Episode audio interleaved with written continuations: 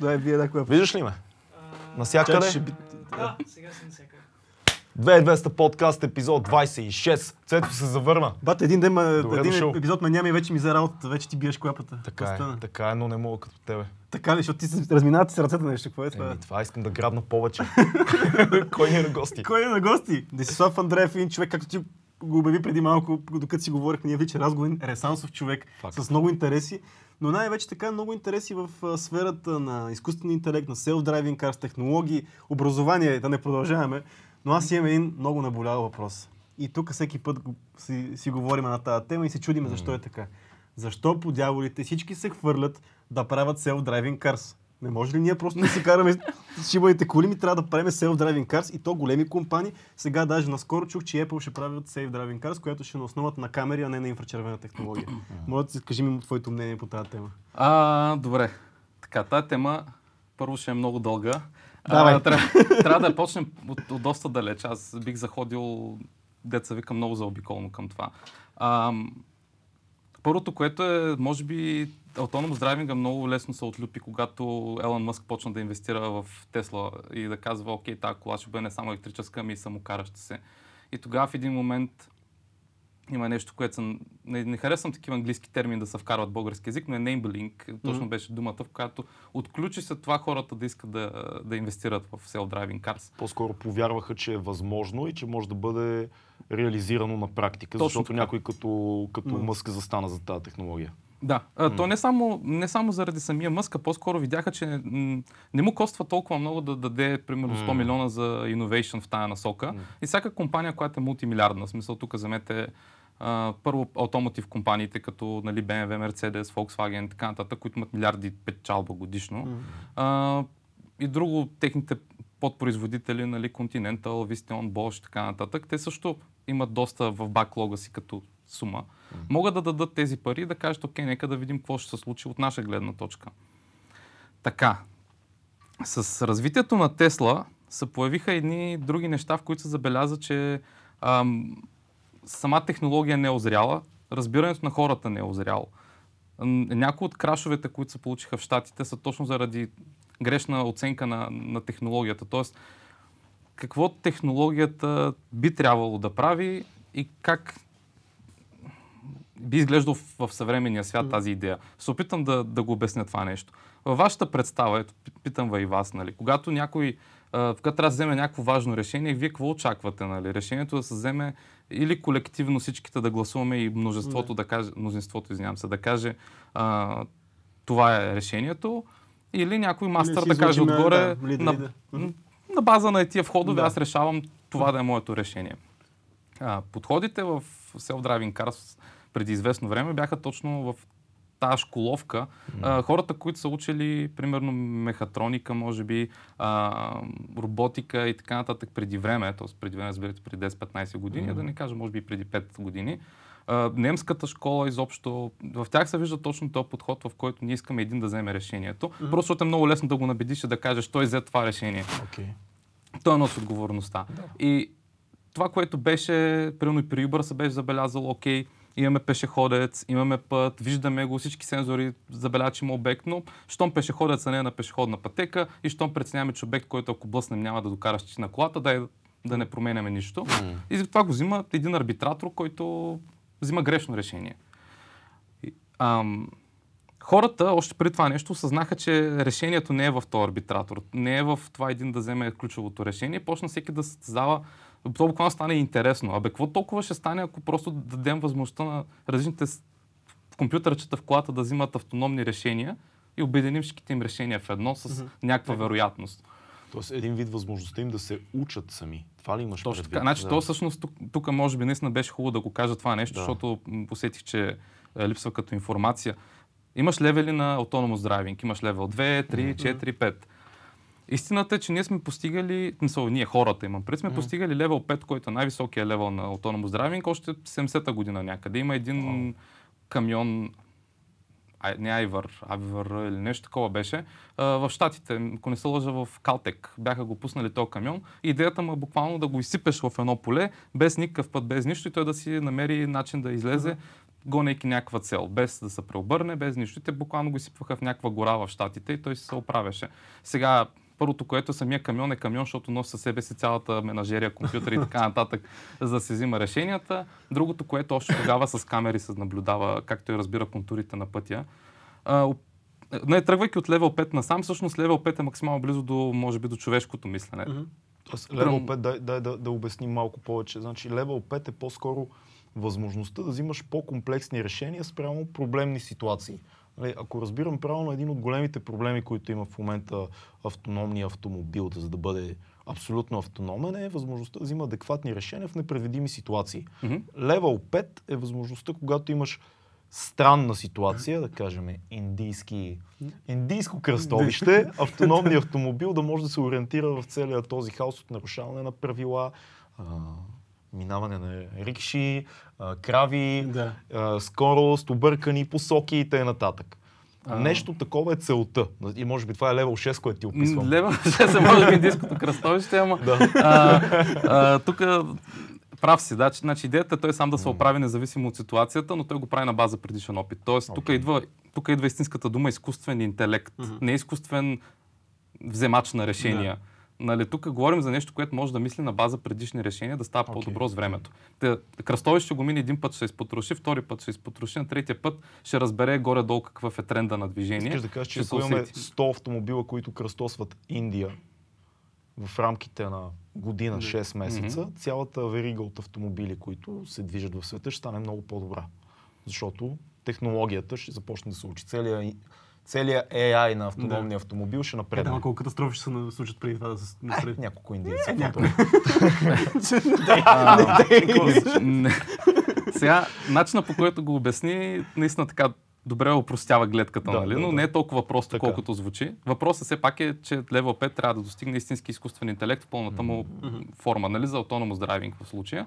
И както как това нещо вече го има направено. Въпросът е, че го, като го хвърлиш в една съвременна кола, първо там не, този камион се движи 5 км в час, нали? Една съвременна кола трябва да движи примерно с 100, 120, 130, нали? магистрала и Да. така нататък, където има също най-голям смисъл да я ползваш, защото просто пускаш волана и педалите и се оставаш да си кара. Да. Тя си изпреварва сама, паркира си сама и, и така.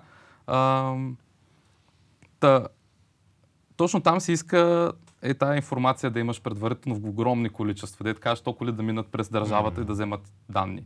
Всъщност Тесла са доста напред в тая насока. Те имат много голяма база данни. А, мисля, не знам колко терабайта имат, че отгоре. А, точно могат да използват тия данни всячески. Но това, което разбраха наскоро, имаше такава статия даже миналата година, е нещо, което и аз съм си казвал, че просто подходът им е тръгнал грешно. Тоест, което е нормално, те не са знаели къде ще отиде. Mm-hmm. Тръгват в един подход, който не им разрешава да скочат от левел, да кажем, 3 нататъка. Защото, както казах, имаш частта с изкуствения интелект, имаш частта с класификатора. И Тесла повече клонят към класификатор, класификатор на данни.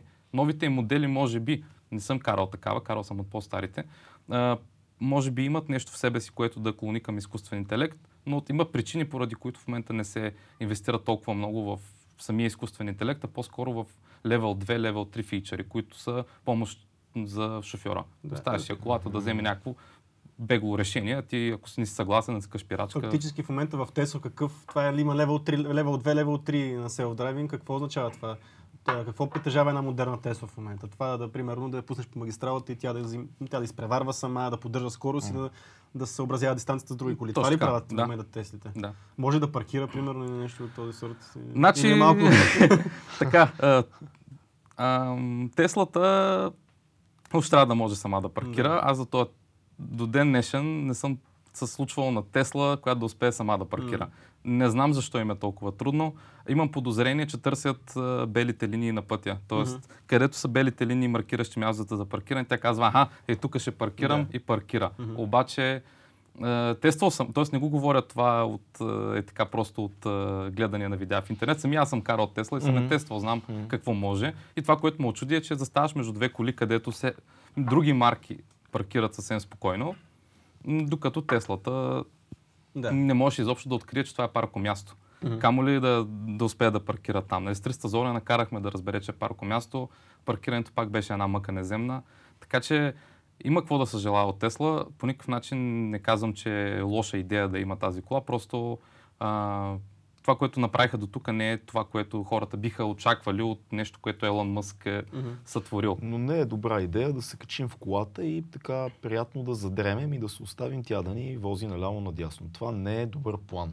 Имаше видеа, които показваха хора, които си бяха задрямали Затова в Теслата питам, си да, караха. затова питам. Не, Според мен, ако я пуснеш на магистрала, има достатъчно неща, които да те спасят в моменти на, на авария. Това не е Но успокоително не бих, а, изобщо, приятели. Моля? Това не е, не е успокоително. Има достатъчно неща, които биха могли да те спасят. Не. А, не, не, не, не да те спасят, ако се блъснеш, имам пред да те спасят да не стане катастрофа. Ага. Но има, има според мен коли, които го правят по-добре от Теслата, но в случая по-скоро Кои, например? ни BMW седмица, примерно, е в пъти по-добра в следването на линиите на пътя, карането в задръстване, за паркиране, изобщо да не говорим. Тя е най-доброто нещо, което съм виждал да се Да. самопаркира. Volvo, доколкото знам, почнаха, може първи почнаха с а, система за спиране, самостоятелна, за паркиране. Те до, как- до какво ниво са в момента? На Volvo там наистина работи тази система. Мгм. А, впечатляващо бързо спира дори при високи скорости. А, това, което е проблема е, че вътре го има този арбитратор, за който ви казах. Това го казвам от предположение, не защото знам, че е така. Да. Никога не съм виждал кода на, на Volvo. Да. Но въпросът е, че когато натиснеш пирачката, това мисля, че мога да питате даже и хората, които продават в България, защото аз съм говорил с тях на тази Мгм. тема.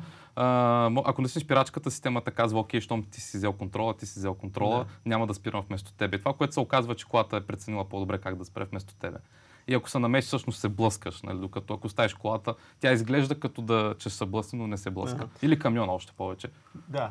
А, добре да се върна пак самото начало, което ми беше основата на въпроса. Имаме ли наистина така необходимост от Level 5 а, автономни автомобили? М, Защо точно там отивах с- Да, всъщност. да, окей. Аз Но- как че е дълго и заобиколно. Просто защото се разсейваме и да. А, идеята ми е, а, наистина ли, защото виждаме наистина много производители в момента, аз знам, че ти се интересуваш и от а, а, видеокартите, какво могат да правят в, а, изчисления и така нататък. И доколкото знам, дори производители като Nvidia правят а, части за, или по-скоро модули за, сел, за такива автономни автомобили. Дори те се насочват в тази насока. Всичките, всички, всички производители ще правим такива коли, ще правим такива коли. да, И имам чувство, че това е нещо, което е най-тренди като, най-тренди като, а, като нещо, което се произвежда. Е, сега първото нещо, което трябва да, да, да се сложи като основа тук на този разговор, особено за видеокарти Nvidia, че Nvidia, в частност, нали, техното CEO Джейсон, има, или Джейсън, в смисъл Джейсон му е истинското име, но не знам дали Джейсън не е по-добре се произнася, но а, той има ясната идея да направи монопол в който и да е бизнес, хващащ изкуствен интелект. Ама това го прави много открито, много целенасочено, много с а, парите вътре и така нататък. Изобщо не му мига окото и направил така, че да е пределно ясно, че който иска днеска да прави нещо свързано с изкуствен интелект, ще зависи от Nvidia. Той ще направи всичко възможно това да е така. Много агресивна стратегия, не го казвам от, така, от измислица, може да го видите на всяка една конференция, която той има. GTC конференцията, на която и аз съм бил в а, Сан-Франциско. А, Мисля, на която аз съм бил, беше в Сан Хосе, няма значение. А, Тая конференция беше много специална, защото той просто тогава, на която аз присъствах, изкара всичките, цялата камара AI инвестиции, които Nvidia прави на, на едно място и каза, е, виждате ли тук тия дейта центрове, които ги имаме в момента, с е, паралелни изчисления, с видеокарти, така нататък. Ето ги всичките те в моето джобче. Ето ви, милиард и половина R&D, ако искате тази видеокартичка, ще ви замести всички уния работи. В нея ще имате firmware или софтуер, който е свързан с биология, композиция на музика, разпознаване на реч, създаване на реч, а, autonomous driving и така нататък. Вау. Той го прави в момента, смисъл имате DriveWorks платформата, която автономността всъщност използва в техните коли. Мисля, че Audi бяха използвали нещо подобно, ако не се лъжа. И тя е една такава тава. Четири тегри, мисля, че бяха на нея, ако не се лъжа. Приготвили сте цял open, open source фреймворк там, да правиш каквото си искаш, просто си я купуваш за някакви скромни хиляди, Е, слагаш си я в колата, нали, програмираш си каквото искаш, нали, казваш, окей, ето ми е NVIDIA, която ми из- изчислява тия неща, но тук има няколко нота, нали, които са много важни да се отбележат. Първото, което е отговора на твоя въпрос, защо има ли смисъл и кога М. хората ще инвестират истински за леvel 5, истината е, че няма. И причината да няма е точно NVIDIA а, имат следния предикшн, че чак 2030 година ти ментално ще си готов да имаш такава кола като услуга. Виждате в момента само навлиза в София. да. Ами ще ти е неестествено. Да. Той ти самия няма да искаш да си купиш кола, която няма да караш. Но Само, колата като... само искам да припомня а, историята на човечеството, както скромно да кажа. Асансьорите, ние сме си говорили за това, само до преди около 50 години има човек, който работи, качваш се в асансьора и той е, как се казва, не шофьор на асансьора, ами той е Пиколо. като пиколо, Да. което управлява ти да стигнеш и в първия момент, в който се въвеждат автоматичните асансьори, го имало това недоверие и хората започват първо по стълбите да се качат, защото не вярват че този асансьор сам като натиснеш копчето ще ги качи и ще ги свали, защото нали, имаш този mind gap, долу има пропаст, той сам трябва да реши, като си натиснал копчето, къде да спре. Да. Същото нещо е за мене. Тоест трябва да, да свикнем ще- към мисълта, затова- че доверявам се на тази кола. Да, затова 2300, да, писал 2300, окей, звучи разумно. А, много бранчове станаха, чайте само да ги хванем един по един да ги става разнищим. подкаста. 2200. А, така, първо това не го знаех, беше много интересно. Не съм го, не съм го чел до сега, така че не знаех, Да. че така е било с хората, които са били в асансьора. Аз мисля, че просто портиери кажете, заповядайте, нали? Не, той Е, работи само това, той седи в спирачка асансьор. на асансьора. Да, да. Така, е, ще ви дам конкретен пример в момента. Брита... British Airways на тяхното летище в, в Лондон задължават самолетите да кацат с, с автопилот, на който те пускат координати и информация, инструкции и така нататък okay. през а, сензори. И пращат Да. през предаватели, не Траектория. сензори. Не знам какво пращат, Да. честно казано. Пращат каквото е необходимо на самолета да, Да. кацне сам. Тоест, и там, хората, задължават. там хората не пляскат като качат самолета.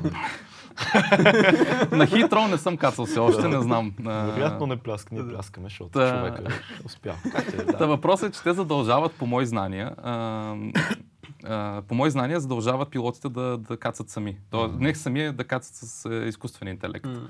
А, с буквално автопилота на самолета. Те го програмират от дистанция. Но в същото време самия самолет, докато излита, също го задължават да излети с такива инструкции. Задължават самолет нали, заради безопасност, заради консумация на гориво, гориво шум и така нататък, като е във въздуха също да е на автопилот. Сега бих въпитал, се качите ли на самолет без пилот? Ма ние явно сме се качвали вече. То... Въпросът е ние ще знаем ли, Да, че се качваме на самолет без пилот? Е, най-вероятно ще знаете, няма да има кой да ви каже, здравейте, аз съм капитан или кой си. ще има, Ще има аудиозапис има някакъв. Това е лесно да се... Да, въпросът е уведомяват ли се път този полет е с автономен самолет? Значи Airbus, както ги имаш всичките тия работи, все пак казаха, ние ще направим автономен самолет, просто да останат в играта в общи линии, но а, истината е, че хората още не са приготвени така ментално да кажат, а, окей, що ме е автономен, те си преценили инженерите. да, но той автономен ли е или е по-скоро на принципа на дистанционно управление? Тоест, автономен е, но а, от разстояние се поддържа данни, контрол. Има и хора, които седят някъде и следят какво се случва. Е, с този кацането на пистата някой си го определя. Имаш Да. авиодиспетчер, само че вместо да ти командва по радиостанцията какво да направиш, ти инструкции се праща на самолета по Нещо като някакъв канал. Което- дрон. Много упростено, но тип Примерно. дрон технология. Примерно. То това между другото най-голямата опасност, да не, да не вземе сбъркат някъде траектории, коя писта да се качи, па така, като е вкарано всичко в една система, предполагам, че няма как да стане объркване и два самолета тръгнат да кацат на най-същата писта, да кажем. Мисля, че Мъск беше казал в едно интервю, че това, което ще се случи в бъдещето, негова прогноза е, че автономните автомобили ще станат толкова по-прецизни от хората, че в един момент ще бъде забранено и ще се искат много специални разрешения ти самия да караш. Да. Когато всички други автомобили станат автономни, ти трябва да имаш много висока как се казва, много, много висока Ценз. степен, умение, ценз, да, дипломи и така нататък. Както в момента е с самолет да караш, трябва да си минал определени часове, за да си на пътя заедно с другите автомобили. Как го Мгм. виждаш ти това? Реалистично ли ти се струва? Да, виждаме се реалистично, но ми се иска малко да върна назад разговор, после да дойдем на тази тема, Окей, защото окей, да. този, който гледа, ще очуди бе, къде финализира предишната тема.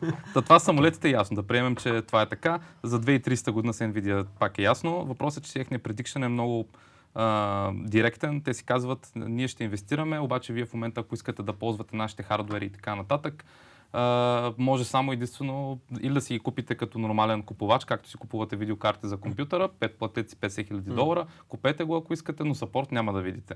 Ако искате да видите сапорт от Nvidia, т.е. нещо не работи в този софтуер като хората или някой, някой чипче се разпои и така нататък, съжаляваме много.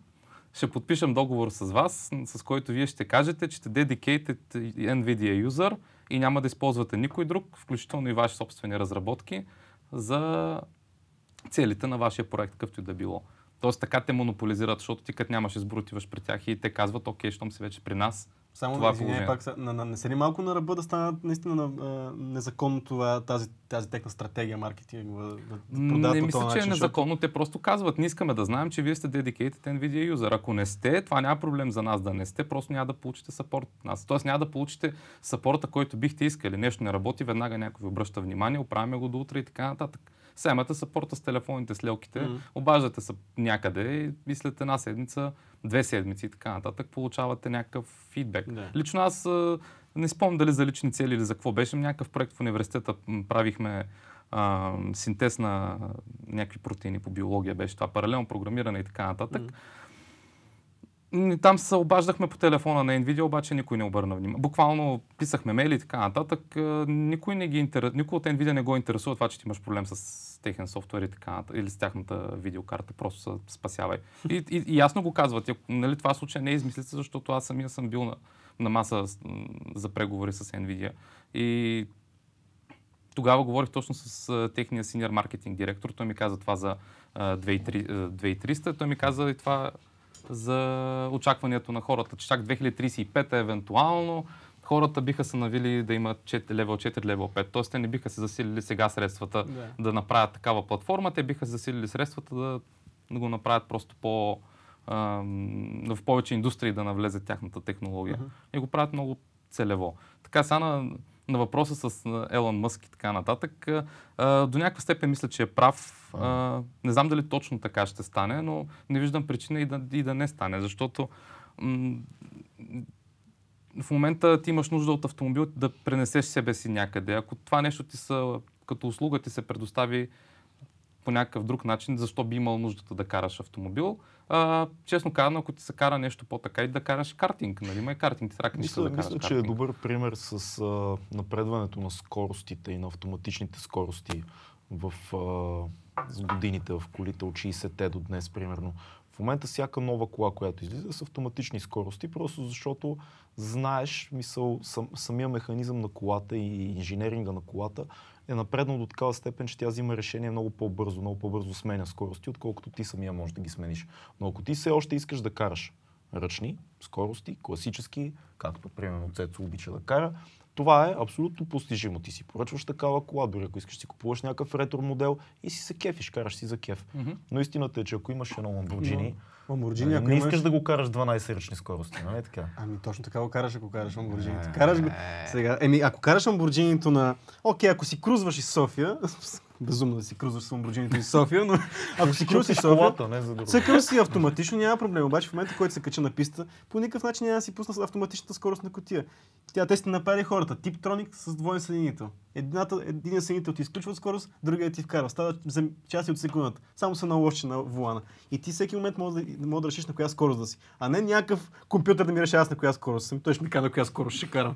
Ако искам, ще... Защо състезателите в Формула 1 Формула 1 са с ръчна скорост на не Сръчна са. Сръчна ли са? Сръчна Сръчна са. са. Има даже и съединител. Те, Има те, да го, се- има те го правят с двата пръста, тук с Съединител, тук сменят. съединител, между другото, е само за старт, но по принцип те Да. са с ръчна. Те, Ага. те са на... Ама те са им тук, да, да, също. То това е реално да, Lamborghini, да, да. точно. Фоби педал, да, двоен съединител така нататък. Те превключват съседните скорости в момента, в който искат да сменят скорост просто ако ти натискайки вече предавката надолу нагоре, ти вече си там просто ако си нормално, движение става Ако си нормално движение, е няма, как да Въпросът е за перформанс, за перформанс, ръчни скорости задължително. В смисъл, всеки един автомобилен спорт е с Ама ръчни това е скорости. отворен път и т.н. нататък. Каква скоро ще развиеш алаба състезание, нали? Това не е отивам да. на работа по Цари Така е, Градско. но има хора, които отиват на работа за Цари Градско с състезателния режим. а. Така че... А, да. Така е, наистина.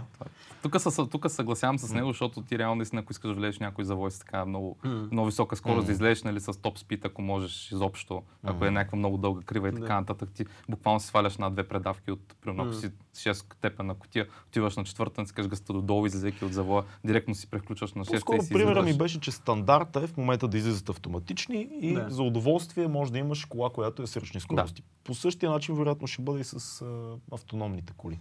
И аз така Стандарта ще бъде това е основния режим, но можем да ви го направим както си решите. Стига да си платите. Да, значи в момента а, отиваме в посока сейфти, за автономните автомобили всъщност са за сейфти, за сигурност по пътя. М. Да, да може, ако нещо се случи, да натисне спирачката, ако може нещо, някой те ми изкочи да направи нещо, да вземе решение, а не по-скоро да се качим в колата, да кажа, карай до работа и да си Както лежи. аз бих направил. Как ти би направил.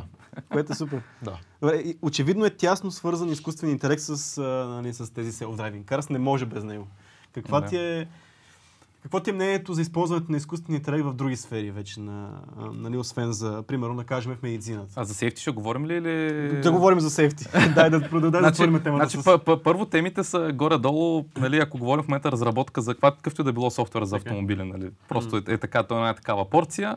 Имате две такива порции Autonomous Driving, Security и е тук някъде ви е Safety. Смисъл, Мгм. Това са огромни порции технологии, за които в момента даже бих казал, че и липсват кадри в световен мащаб. Мгм.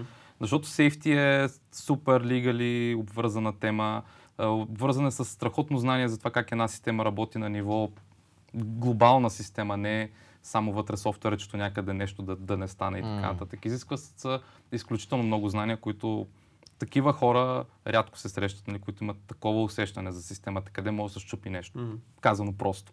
Казано в детайли, сейфтито влиза в момента в какъвто и да било автомобил, като, като изобщо като технология, дори да не е свързан с autonomous driving. Примерно, а, искаш да си сигурен, че едно съобщение от единия компютър до другия ще стигне, обвързваш го с конкретни пакетирания от двете страни, гледаш какво се е получило в другия край, ако нещо не се е получило, искаш ретрай, нещо от този сорт. Това го е имало и преди, нали? Не казвам, Мгм. че сме открили топлата вода. Просто в момента това се засилва до такава степен, че всяко едно нещо вътре трябва да се самозащитава. Ако аз, примерно, кажа, че в момента държа а, Примерно вие на, на вашия хард диск на лаптопа, вкъщи държите нещо, искате да Да. сте сигурни, че това, което го държите там, няма да се изпотруши. Нали има софтуер, който се грижи за това, ако нещо стане, или да ви е направил бакъп, или да ви възстанови нещо секторите и така нататък. Ми същото е и при автомобилния, автомобилния софтуер. Примерно имате някакви данни за двигателя, а, или самия двигател, ако щете, той трябва на конкретен такт да впръска гориво. Да го изчисли по-рано това нещо няма смисъл. Да го изчисли по-късно ще съсипе двигателя. Има си конкретен такт, нарича се система за работа в реално време. Това, нали, който че програмира, не знае какво говоря. Но вътре в него си има закодирано кога какво трябва да се случи. Представете си, че тази памет, нали, в която това е записано, нещо се скапя. За да мога да гарантирам, че аз това, което ще накодя там е сейфти правилно, първо то самото като алгоритъм трябва да отговаря на сейфти стандарти. После това, което влиза като данни, трябва да е safety compliant също. И самата памет, на която го разполагам, трябва да бъде също safety compliant. Тоест самата памет, ако дойде лоч от космоса и нещо ми фликърне някой бит там, да може да се възстанови там, където е бил преди, Мгм. а не да афектира работа на двигателя. Така че safety е една такава тема, която почва от буквално на колко какво ми е напрежението на акумулатората, стигне до това буквално какъв, каква памет използвам като чипче. Нали. Някой би казал, голяма работа, взимаш чип, нали, едва ли не от Elimex или някой магазин и го слагаш там, ма не е така. Тая памет трябва да държи там 10 години нон-стоп Добре, работа. дай, дай да 15 конкретизираме. В случая сейфти, Та в автомобилите. да не се блъсна или да не сгази никой. Да, Да. иска да обясня просто, че сейфто не е само това. Нали? Сейфто е и това. Да, Сега да, вече самия алгоритъм ти първо трябва да го рънваш на технология, която е safety compliant. Nvidia не е такава. Тоест, от тук нататък, ако говорим за Autonomous Driving и Nvidia софтуер вътре в това нещо, тя не е safety compliant, няма как да се продаде като истинска система за самокараща се кола. Има го като прототип, но докато не станат safety compliant, няма да стане. Това може да стане, ако сложиш конкретно операционна система там и така нататък. Тук не би влизал в детайли. Сейфтито на самия Autonomous Driving вече зависи от алгоритмите, които имаш вътре. Дали се доверяваш на вероятностите, които ти изчисляваш. Аз ви казах преди малко, нямаш арбитратора, т.е. решаваш да нямаш арбитратора, решаваш да сложиш е, данни, които вървят с някаква вероятност. Аз ти казвам с 60% вероятност, че пред тебе има човек. А, супер. И колата взима решение, има ли човек, няма ли Да. човек. Сега, истината е, че ти си много по-лош шофьор, отколкото колата е. Тоест, ти с много по-малка вероятност виждаш неща около себе си, Мгм. но тъй като си контрол фрик по природа, Мгм. си въобразяваш, че ти карайки колата няма да блъснеш някой. Чакай, стой, Но- стой да върна. Защо, защо с- по-малко виждаш неща от автомобила? Защото човешкият мозък е умее да абстрахира, умее да, Да. да. направи така, че да се фокусираш само върху някои детайли. Успя... Дори думата да ти, си, да ти е с разменени букви, ти пак ще Да. прочетеш, ще хванеш контекст. Ще дам един пример, между другото, аз много обичам да давам този пример. Защо много често стават катастрофи в градски условия с мотористи? Така. Защото ти поглеждаш в огледалото и ти очакваш да видиш там кола. Така. Не виждаш кола и завиваш. Обаче се оказа, че... че всичко окей. Ти си видял Ти моториста, си но не видял си го моториста, обаче не си го учил мозъкът, не ти го... И затова става окей. супер много. И това пазете моториста, нали? Това е нещо, което, нали, пази ме ги, ама понякога просто мозъка не ги регистрира. И ти очакваш кола, завиваш и той се блъска в теб. И това много А, често се случва. между. Учите Да. избирателно всъщност. Ами е ти истина. всъщност това го имаш, нали, дето ти дават някакви картинки, в които ти си кажеш, абе добре, дори две линейки там са ми кръстосали, аз Да. вече виждам ей така, Да, като нормално. да, ми, да. И казват, нали, очите ти са излъгани. Не са ти излъгани очите, мозъкът ти току-що не знае ще какво да направи с тази информация. Същото и шофирайки. Докато при колата, не се, колата е по-добра в това отношение, ако е направена правилно. Да. Сега, статистически е доказано, че тя вижда повече евентуални пешеходци от тебе. Не говорим за пешеход с истински на пешеходна пътека и така нататък. Тя предвижда по-добре кой би тръгнал на пътя. Ако аз забележа 9 евентуални пешеходеца, тя ще забележи 11. Тя ще знае много преди мене изобщо, че тият може би ще тръгнат на път. Тя ще имат едно на ум. Не казвам как се случва, защото е много тегава работа Да. като алгоритъм отзаде, но има го това нещо. Другото, което е, имате пълна тъмнина, без осветеност, без нищо. Вие като шофьори има, нищо няма да видите в тази тъмнина. Мен ми се е случвало даже и дупки да гледам, да пусна халогените и да надничаме така, бе, Да. какво има на пътя, защото не виждам. М. Силен порой също нищо не вижда. Да, когато докато е- колата има толкова много сензори, с които може да компенсират. Са, има сензори, ако решиш да платиш за тях. Окей. Няма ги тия сензори, ако си въобразяваш, че само с камери. Някой, някой от вас каза това с камерите, нали? За Porsche ли беше? За кое За беше? Apple започва. Е, за да- Apple, да, само с камери. Значи Да. камерите са много добри, дори на, има такъв, а, даже в Калифорния, точно не съм сигурен, в Сан Франциско университет, имаш такъв а, пейпер на темата как да засичаме с обикновена камера в тъмното въобще движение, нали, Мгм. че да фанеш евентуално там животно или човек. Така че има разработки в тази насока. Друг е въпросът, кой би бил склонен да, да даде пари за тях. Мгм. И истината е, че ако използваш камери, наистина ти е по-ефтино това да ползваш лидари и радари, Да. но а, факта си е факт. Нали? Тия неща помагат много при засичането на големи обекти, които не можеш да видиш по някаква причина. Мгм. Мъгла ли ще е, дъжд ли ще е и така нататък.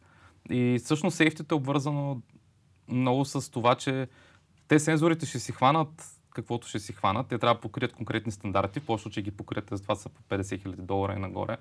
Но, но какво си направил ти като алгоритъм отзаде има много голямо значение.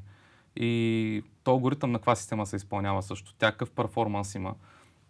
Нещо, което хората не се замислят, нали, въобразяват си, че ти тук така ще инсталираш някакъв софтуер някъде, той ще тръгне, що ме изкуствен интелект ще се му прави. То изобщо не е така, защото Не. той върви на нещо, което прилича на калорифер, нали? И ти едва го охлаждаш това нещо. И тук идва идеята, в която нали, Елон Мъск казва, ние сме електрически автомобил, дето се му кара и така нататък. Да. Е, много се радвам, обаче искам да видя как ще охлади нещо, което е левел 5. Защото това е също един огромен проблем. Ти да окачиш горе на покрива на колата, то пак ще дига 100 градуса. Е, и тук вече идва момента, ако аз консумирам 2-3 кВт мощност, или айде отделям такава топлина, отде ще дойде енергията, която ще ми охлади системата. Ми къде? От колата. Еми чудесно, имам една батерия, дето до сега ми се е движила колата 300 или 400 км, току-що стана 100 км. Е, това е една връзка, която хората много рядко се сещат да направят.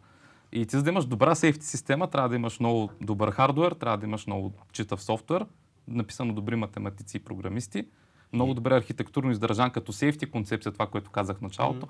И чак тогава нали, да говорим за, за продажбата му и така нататък. Но това, което си говорим, значи, не е морално в момента да не работиме в посока а, автономни автомобили. Аз това разбирам, защото реално те могат да бъдат много по-добри от нас и реално ние ще спестиме много повече инциденти и така. нататък. И гориво може да пестиш Тоест, също, нали? пречупваш се. Пречупвам се, защото наистина Това е остава супер. въпрос от към сейфти. 25 Не, не. епизода конфликт за автономните автомобили. Ами, ако като става въпрос за сейфти сега, Ако Еди- предишната тема нали, отпадне, т.е. Да. не съм Да. прав за това с горивото и така нататък, тя се е окаже нали, да. по-економична и като Да. шофиране автономно, защото представи си колите звучи, за звучи дръсване много чакат логично това, което казваш за мощността и за Да, горивото като сигурност. Така че, добре, да поговорим малко. Айде да, да минем към по-голяма тема, към изкуствения интелект генерално като тема. Мгм. А, има, аз ще почна от по-далеч, имаше един миналата година един кандидат президент, Андрю Янг в Штатите, чиято независим кандидат, чиято цяла платформа за кандидатиране се въртеше около идеята за шофьорите на камиони в Штатите, които са много. Това е много голям бизнес там. И автономните камиони, които след като навлязат, много хора ще загубят работата си. Оттам, нали, той беше обиколил, беше се срещал с хора, много притеснени шофьори, много добри вече модели има камиони, които особено за извънградско се справят идеално в Штатите.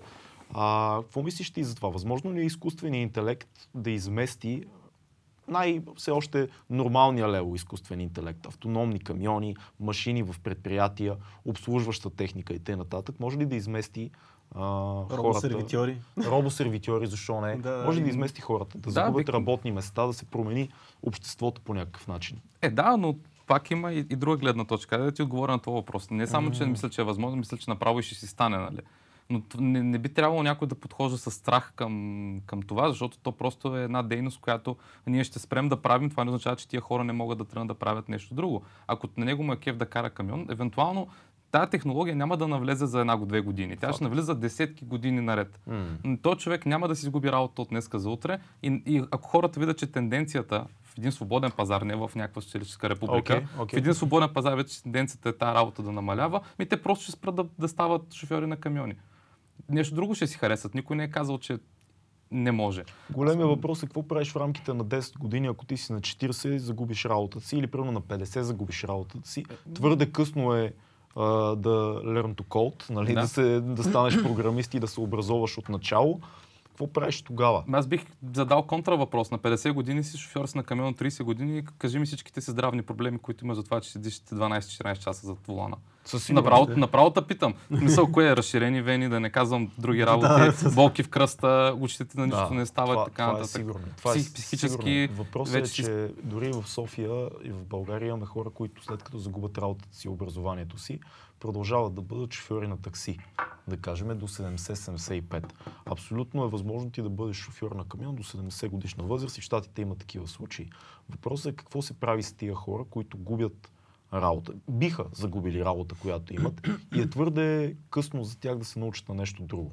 От- Отново, свободен пазар. Кога махаш един човек от една фирма, обикновено, ако е съкръщение или нещо подобно, той е последния нет. Почва се от, от, отзад напред. Да. Последния нет бива съкратен. Да. Реално хората, които са с повече стаж, нали, които са повече години в тази фирма, ще бъдат последно махнати. Това би било идеално. Да. Другото, което е, пак казвам, това нещо легално няма да влезе в рамките на година-две, дори да 10 години да влезе. Тия хора, които си го работят това нещо, ще си имат възможността съвсем спокойно, според мен, да си завършат работата, без да се преквалифицират. Останалите, които ще дойдат след тях, нали, ще трябва да се позамислят по-отрано. А и наистина го има това нещо, че той човека има право да го прави това. Аз не мисля, че някой ще седне и ще му забрани и ще каже днеска спираме да разрешаваме на хората шофьори на камиони. По-скоро ще го има и едното и другото за известен период от време и самия свободен пазар ще реши, че по-добре е това, отколкото това. И без насилие, без регулации, без нищо, просто така ще се самонастрои, че тия хора, дори да, да има недоволни, те ще са някак, според мен, ще са някаква малка част от всичките шофьори whatsoever. Няма да е само... Няма да е, да знам, един милион шофьори излязоха на протест, защото отказахме да забраняваме да, шофьорите. те го, те го а, описваха го даже по, по-страшно, евентуално постапокалиптично бъдеще, а, в което автономните камиони са станали реалност, но повечето, тъй като така седи ситуацията в Штатите, повечето камион, шофьори на камиони са въоръжени, някои са бивши военни. Почти всичките са ловци. И Андрю Янко описваше много интересна картина, в която някъде в Штатите камион се движи някъде от скалите, бам, бам, група шофьори го свалят с пушки, разглобяват го, ебават му майката и изнасят своя протест към цялата държава. И го взимат заложник. И, го, и взимат а, хардуера, хард диска за заложник. Тоест с теб това е, това е невъзможно. А какво би Не, казал? не, не, не, не бих казал, че това е невъзможно. Това той бих казал, че сега е възможно. Те така отвличат камиони и Да. такива коли с, как се казаха тия, които носиха парите за банките. А, инкасото. Инкасо, да, смисъл също го правите сега. Да. Не, каква, е, каква е разликата? Той тогава ще го има разликата, че в случая човешки живот няма да виси на косъм заради това, че някой реши да отвлече камион. По-скоро бих случая казал. би било стейтмент към цялата система това нещо. Не толкова да увлечеш камиона, да кажеш това беше нашата работа, машините ни я взеха. А, а знаеш къде, между другото, биха били много добре прияти тия... Авто... Не добре прияти, ама много хубаво би се отразило на обществото това нещо с а, тия камиони. Тук в България, човек. Тук в България нали, има регулации. То навсякъде по цял свят има регулации за камионите. Трябва да, Да. караш на определени, примерно на колко часа трябва да почиваш 20 минути, пък ако си карал или колко си часа в последните два дни трябва да почива за 8 часа и така нататък и така нататък. Това много често се намират вратички и не се спазва. Трудно е, но го правят хората. И много често ставаме свидетели на катастрофи с камиони, най-често на хора О, да. заспали, пияни и така нататък. Колко пъти за последните 2-3 години турски шофьори, айде да не кажем сега, но се случва, но- много често се случва. Влезли на такава система, това са най-опасните хора на пътя. Карат много тежка машина, трудно управляема, изморени, пияни и така нататък. Елиминираш най-големия проблем на пътя. Аз първо искам да видя изкуствения интелект, който ще се справи с движението от София до Турция, примерно, по пътищата. Това ще е някаква гениална машина. Дай да започнем с решима задача. Виж на Volvo новия камион, който кара в Гьотеборг в момента, който си е от пристанище, изнася товари към центъра на града, ако не се лъжа. Кара с не повече от 5 или 10 км в час, нещо от този сорт, което не би трябвало да толкова малка скорост, защото в България първото ограничение на скоростта за автомобили е било 5 км в час. А. Така че той си закача товара от пристанището и си го кара. Но съвсем самостоятелен камион. То даже не прилича на камион, прилича на, на възглавничка, която се носи с товар за себе си. И, и не спира да почива, Не. не спи. Не, виж сега, се аз бих казал, че дори това да случи, което ти казваш, М. ние не можем да измислим всичко, което би се случило. Факт. Аз не мога, аз бих казал следното. Хората, които работят каквото работят, да си вършат работата добре до, до последния ден. Това е единствения, едно единствено смислено нещо, което мога да дам като съвет на когото и да било. Дори не на шофьор на камион. Изобщо, харесваш си работа, работи си я Мгм. и спри да мислиш какво може да стане.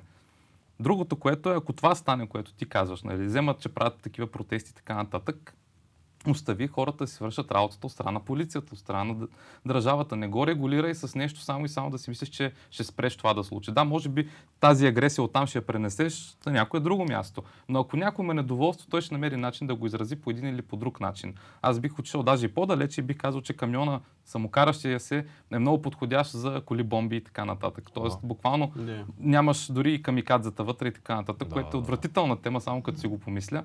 И въпреки това, ние като човечество, за да напреднем, трябва да правим такива стъпки. Няма да стане, ако просто седим и мислим какво може да стане. Мгм. То, реално, м- вижте и на SpaceX, нали, да се върнем пак на, на Елон Мъск, нали. Той ако мисли всеки път, че ракета ще пада в океана и ще гръмне и така нататък, ми изобщо нямаше да изстрелва неща в Да. космоса. А пък дори нашия сателит, там миналата или по-миналата година, той е не, Са- сат, не Сат едно, как се казваше, забравяхме името, е изстрелян с ракета на SpaceX. Ми, Мгм. Окей, в смисъл, направили сме първоначалните рискове, имало е най-вероятно ранявания, имало е много материал, пари дадени и така Мгм. нататък, но вижте на къде сме в момента. Тоест, Имаме ракета, която излита и си каца Да. сама. Еволюцията се развива и не може да застанем на пътя й. Абсолютно. А, да, да Тоест, се- можем да застанем на пътя и просто казвам, че ако застанем на пътя и ще е голяма тъпня. От страна на човечеството мислиш, предвид. преди Мъск, като сме на тема Мъск и SpaceX, той преди време, преди 3 години, мисля, че обяви, а, че иска да използва технологията на SpaceX, завърши се тръстъри и така нататък, за, за полети, примерно от Нью Йорк до, до, до Токио, Да. които биха ставали много бързо извън орбитата на Земя, извън атмосферата на Земята и така нататък. Мислиш, че това някак може да стане в близките аз знам, 50 години, защото тук се говори много за регулация, за сейфти регулация и така нататък. А, колко ракети могат да се изстрелват, ако една падне, колко ти отива процента по дяволите и така нататък, защото нали, ще возиш много хора. Мисля, че виждаш и бъдеще в това нещо. Той Мъск от време на време обича така грандомански да мисли за нещата, но... Нещо, което не харесва в Мъск е точно това, че Да. се изказва някой път неподготвен, а то не, че и аз не го правя толкова. А, но Да, това, което... но това, което. Да, сега, това, което казва Елон Мъск, обикновено стои зад все пак някаква интересна... Да. Нещо, което ме е штракнало в мозъка и това, което ми е правило впечатление, че той е много последователен в нещата, които а, приказва. Нали? От време на време прави глупости, от време на време прави неща, които аз лично не одобрявам.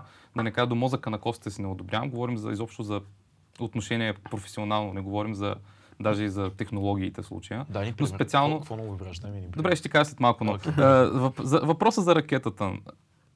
Не, първо, че не виждам как да е невъзможно това нещо. Така не, че имаш ракети, които го правят този полет, Мгм. щеш, не щеш.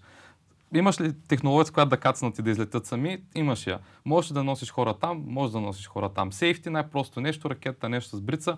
Окей, вади хората навънка с една капсула с парашут, да кацнат в океана и да си ги вземи с кораб. Ето ти няколко решения. Нали, Това е много просто казано. Сложният проблем за мен е, е как ще качиш тия хора при такова ускорение, никой отвътре няма му стане лошо, няма да припадне от...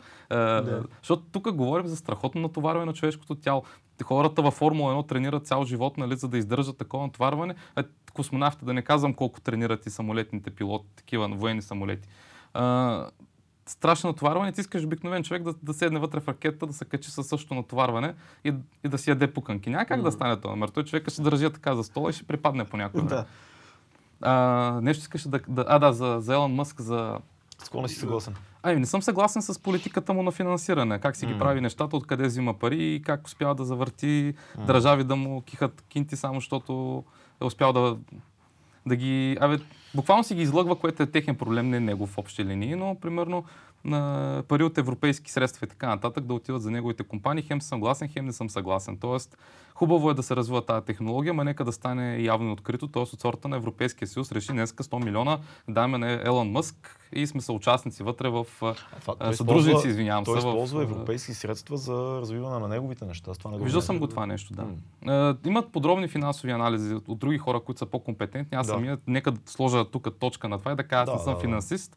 Не Но съм си политик. попадал на такива Попадал неща. съм, М. м. мисъм, от- не от м, биволо и, и някакви такива странни вести, в случай съм попадал нали, на... Било е а, супер медия, ние харесваме много. Не имам предвид, не съм медия, която е просто е така от въздуха, нали? Става въпрос в случая за репорти, нали, на финансови репорти на Европейския съюз, така, Окей. на държави от Европейския съюз. Мгм. Е, То не е случайно и той си има хедквотър с Нидерландия и така. Да. А, въпросът е, че не съм доволен как изразходва тия средства. В повечето случаи успява да баламоса хората, да, да си дигне малко акциите, следващия момент гледаш как пак акциите му, му падат. М. И, и го прави, според мен, защото просто не се сеща какво друго да направи. Но самият човек нямам нищо против идеите му като технология. Нека, нека да си прави изкуствен интелект, ракетите, какво беше там, PayPal преди това. Да, Защото той, сега той прави тунела в тунела, Калифорния. да. Точно така в Лос-Анджелес отдолу М, тунела, който да. е. Да. Ти нещо да кажеш, че ти харесва. Да, а, не, аз мисля, че прави уникални неща. Няма как да, да няма проблеми. Той много, самия не ги прави. Правят ги 1000, 2000, не знам, 10 000 инженера зад него. компанията му прави уникални неща и е нормално да има много проблеми, много неясноти, не всичко да е на 100% чисто, но истината е, че дърпа. В смисъл, компанията му дърпа с всички сили а, човечеството напред, колкото е мегаломански да звучи. Е много трудно в тази световна економика да, да успяваш да се задържиш. Ти ако слушаш много негови интервюта и четеш, нали, за Тесла най-малкото остави ракетата. Те се борят от много години защо да останат на пазара. Цялата тая идея е много, много крайна, която те реализираха и факта, че все повече и повече се говори за нея, че е вече продаваема, комерциална, хората си купуват електрически автомобили, че говориме за автономни То коли. си е като- мас продюс. то си е мас продуза. Това е фантазия, която до преди 20 години много, много хора и учени, и хора в бизнеса, и хора от а, Силиконовата долина, бих ти казал, да, много хубаво. това са- Силициевата. Силициевата, да, да. Биха ти казали, това е, това е фантазия, това е невъзможно. Така че аз мисля, че се справят доста добре. Да, аз си спомням, когато първа, за първ път излезе първата Тесла още, където тя не беше произведена. Да. И не знам кой ми каза, вика, я влез тук в този сайт, Тесла, знам си какво си, и вика, може да си купиш тази кола. 100 000 долара струва, обаче ще дойде след година и половина. И тогава почнахме да направим едни сметки, че тази кола се избива в един момент, но това е, това е друг въпрос. Но не мога да повярвам, че не сме коментирали а, а, в този подкаст скандала, който се случи от подкаста на Джо Роган с, с а, Илон Мъск. Скандал Дето с тревата. марихуана. Да, да, не мога да Е, повярвам. Да, да, да, да, да, да, обаче, ето, че гръмнаха медиите. А, казаха, едва ли не го заплашиха, че ще му взимат някакви Имаше, дялове, имаше теза, че са паднали акциите на другия ден, което Да. се оказа, че няма нищо общо с Да, подкаста реално. Да, всъщност. А, така. съвсем друга била причината за това Но нещо. доста го, доста го обвиниха, че CEO на такава голяма компания не може да си позволява да прави такива неща. Аз не съм съгласен. Не, Но най-абсурдното, не да беше, повярвам. най-абсурдното беше, че те изпиха една бутилка уиски Да, и хората казаха, а, ма той си дръпна от тревата. Да, да. Да, гледай разговора трябва да спре там, когато питаш в този щат, в който е правил този подкаст, нали, Легално, тази трябва да, легално, нали, и легално, приключваш там, стига дискусия. Да. Другото, което е, нали, ти трябва да си мега тъпия инвеститор, нали, да даваш милиарди за компаниите на Елон Мъск или там. Също не, не знам той коя направи публична, коя си остави а, прави. Наистина не му познавам М. точно в момента на кое, кое на къде е, но а, трябва да си много тъп да даваш пари, нали, следващия момент да решиш, че някой не става само защото си дръпна, джойнт. да, да. Той Мисъл- наистина буквално си дръпна. Даже не глътна, да. А, Да, не съм да. го гледал, наистина, Да. не, само четох ние, новината. ние, ние го гледахме, аз даже съм- го гледах на живо в реално време да, подкаста. Той е буквално като такъв ученик, който никога не е изпал така, стоя зебе. И те това го извадиха навсякъде. Да, Е, разбира се, продава. Да, беше продава много, като... много смешно. Даже беше. си мисля, че в, на Джо Роган в студиото някъде отзад има, нарис, има нарисувано точно този момент. Да. Някой му го е пратил, някой фен му е пратил точно той, той си го е сложил на страната. Култов момент. Култов момент. Добре, другата голяма тема, свързана с изкуствения интелект, ще обобщиме просто с думите. Ще ни завладее ли в бъдещето изкуствения интелект? Това, това голямото ти притеснение на тебе. Абсолютно да. Имам, имам много от тези по въпроса, но искам да чуя ти какво мислиш за това. Не, аз, аз, ще върна въпроса към тебе в случая. Кажи ми, какво си представиш да завладее? Не знам, не знам какво, какво значи да ни завладее, но знам едно нещо. В момента, в който интелекта започне да се учи много по-бързо от нас и дръпне напред в развитието си, съдбата му, съдбата ни като хора, като човечество ще е в неговите ръце. И ако имаме задача, която сме му дали, той ще намери най-прекия път за решаването на тази задача.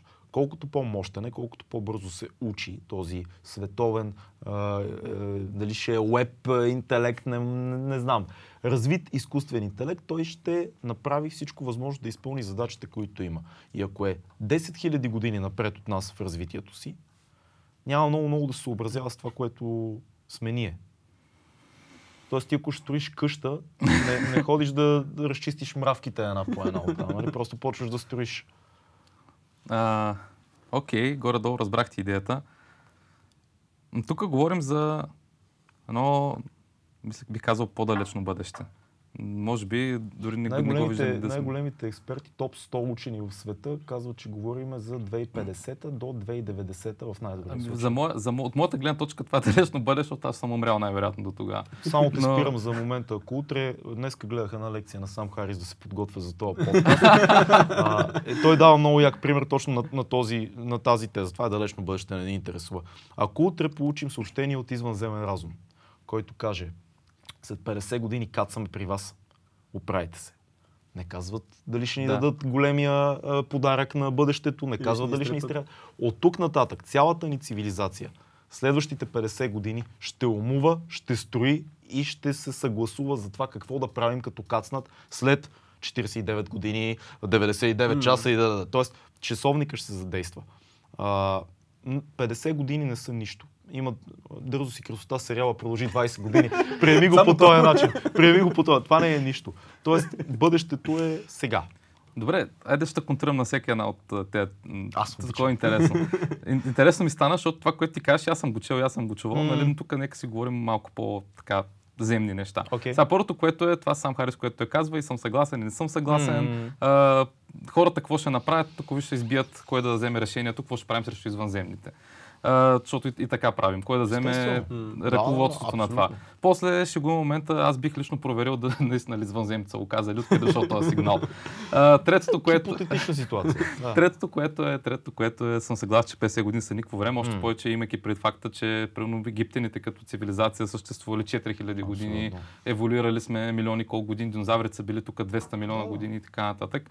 Ам, съм съгласен, че 50 години са нищо работа. Но въпросните учени, които ти цитираш, може би са прави, но в повечето случаи те са учени. Те са математици, физици, не са тъпи хора в никакъв, по никакъв начин искам да го кажа. Но обаче има огромна разлика между един инженер, който е работил 10 години някъде и е правил нещо, и един учен, който е работил 10 години някъде и е правил също нещо. Безспорно. Виждам го на практика. Тоест, виждам хора, които ми идват докторанти и така нататък от някъде, много интелигентни, много умни, но те през живота си не са нищо практически. И тук сега въпрос е с изкуствения интелект. Какво би правил изкуственият интелект, че да назавладее? Ами аз бих ти казал, ти в момента да дадеш Остави, да, да се върнем Как- стъпка не, назад. си- Остави завладяването. Да почнем от там. Възможно ли е а, някакъв тип Artificial Intelligence да започне да се учи с скорост, която примерно за, за седмица научава колкото човек за година. това, това- това е реалистично Човек ли е? много по-бързо се учи изкуствения Да. интелект от това. Учи се, ако искаш една самокараща кола да видиш как се учи, учи се за една обиколка на пистата. И- На следващата обиколка кара по-добре, отколкото ти Да. като си тръгнал да караш шофьорски И това курсове. близкото бъдеще, близките 15-20 години, това нещо ще се ускорява само. То няма да отива назад. Ами да, обаче имаш някакви, а, имаш някакви граници на системата, които не са все още прескочваеми. Аз това казах, нали, в близкото бъдеще не го виждам, защото тук трябва да влязат и квантовите компютри в цялата работа. което Тоест не вече, мисля, че... вече се случва обаче. Абе и,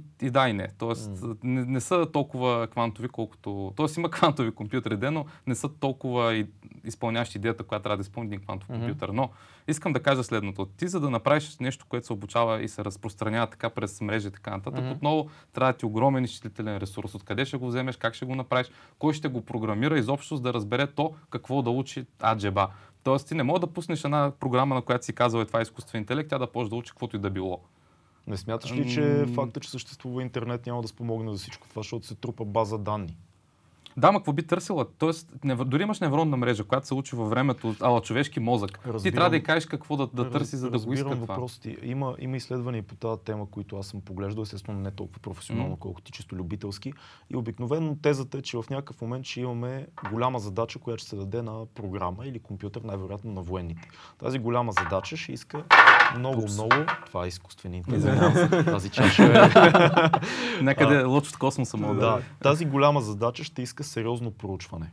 И това няма да е задача, която да се пусне за 6 месеца, ще е нещо, което две години се събира информация за него. Някъде там ще се случи това голямо, тази голяма стъпка, която е голямо научаване, Мгм. което ще прераства и ще нараства и ще се усилва и усилва. и. Той ще има конкретна задача, която трябва да бъде изпълнена. И там някъде се твърди, че е възможно да изпуснем юздите. Ами, това пак като частта с арбитратора. Това всичкото е, са едни блокчета, които хората рисуват на в едни графи, така се казва, М. нали? т.е. граф. И почваш да го свързваш с стрелкички и кажеш, при такава функция ще получа такова състояние, ще отида някъде, ще изпълня нещо. М. И ти си представяш теоретично, че ти му даваш нещо, което назоваваш думата задача. И то прави каквото прави. Обаче идва инженера и ти казва, наистина каква ще ми е задачата, какви ще са му входовете, какво ще уча, от Параметри, да, те бази данни и така нататък. Съгласен съм с това, което ти кажеш, че може и да стане, но тук пак идва и графата квантови компютри, че самия квантов компютър не ти трябва дейта центрове, които ще по цялата Земя, за да имат нужда от е, толкова изчислителна мощ, че да, да дадат възможността за използване на някаква мрежа, която изкуствен интелект ще използва за да отиде навънка. Окей. А по-скоро би го централизирал в един квантов компютър, който ще изпълни също нещо с такава скорост, без да ходиш по цялата Земя. Е, Да, да, дай, за, дай, дай за да е ясно на хората, които не знаят какво са квантовите компютри, да Окей. обясниме най-базово какво представлява квантовия компютър и квантовия процесор като такъв. Окей, само Най- да довърша да, но- предишното. Защото за да стане ясно след това, нали, за да става ясно какво... Да, та, та тезата ми тук е такава, че като инженер по-скоро подхождам много скептично към, към това нещо. Чувам го, разбирам, че го казват интелигентни хора, опитвам се да си представя какво би било. И, и Ти, ти не можеш да си толкова- представиш как точно ще ни контролира или е, за тебе факт ли е, че може да започне да се учи много по-бързо от кой, че това ще стане? Какво, Да, какво да, значи да ни контролира? Тоест, ако някъде му е закодирано да променя информация по база данни, примерно Google, нали, и ти почваш да търсиш нещо и то почва да фейк нюз, защото а, да контролира явно променяйки информацията, която стига до тебе, да, в смисъл не е невъзможно, въз- как би го направило, т.е. кой би казал да прави такова нещо и защо би го казал. Тук идваме в твоята теза може, за ли да задачата. кажем, може ли да кажем, че те все пак имат ограничени са да мислят, да мислят а, в една посока и те не могат да прескочат тези граници, които са им зададени? За- Може ли да зависи какво са- този етап? Зависи какво са границите. Да. Това, е, това е много абстрактна математика Мгм. по принцип. Ти можеш да кажеш на, на колата, ако говорим за автомобили, гледай пътя, нали? Какво назовавам като път? Линиите на пътя ли са, асфалта и тревата ли са, кълта ли е, какво е път, нали? Тя почва примерно просто да събира разлики между контрастите в картината. По подобно нещо, нали, ти правиш абстракция в мозъка си и си кажеш, окей, това е а, моята представа, че това ми е траекторията. И така изкуственият интелект. Не мога да ти отговоря на този въпрос, защото ако му кажа разпознавай ми картинки и примерно кажа, окей, всички картинки, които са на Майкъл Джексън ми ги замени с Селин Дион, примерно, или нещо такова, ми ето контролирате изкуствен интелект, защото той ще разпознае всички картинки на Майкъл Джексън, всички сме с в Селин Дион. една задача има много подзадачи, нали така? Ма това е толкова сложно, поне в моята глава като система и не казвам, че е невъзможно да стане, просто опитвам се да си обясня какво точно би се случило. Кое е събитието, което ще ни накара да, да стигнем до там, че да направим задача, която може да променя данните по сървърите глобално. Поредица от задачи и лека по лека ще се натрупва информация. Тоест всичко, то, то е свързано отгоре-долу с това, което имаме в момента в телефоните си и начина по който съществуваме. М. Тоест до тази стъпка, а, преди няколко месеца имах един а, забавен случай, защото, а, може би преди година и половина, две, защото отскоро тогава си бях взел този телефон, който вече е стар. А, а, приятелката ми тогава работеше до 7-8 часа и аз вечер я извънках да я чекна къде, да, да се видим навънка и вкъщи.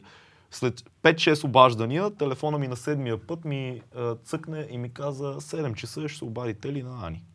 Да. Което за мен е изумително, но това е натрупване, което се случва последните 20-30 години в технологията. Да. Това не е, това е просто а, модела на събиране на данни в този телефон е този. Точно Тоест, така. той съчетава цялата еволюция преди това.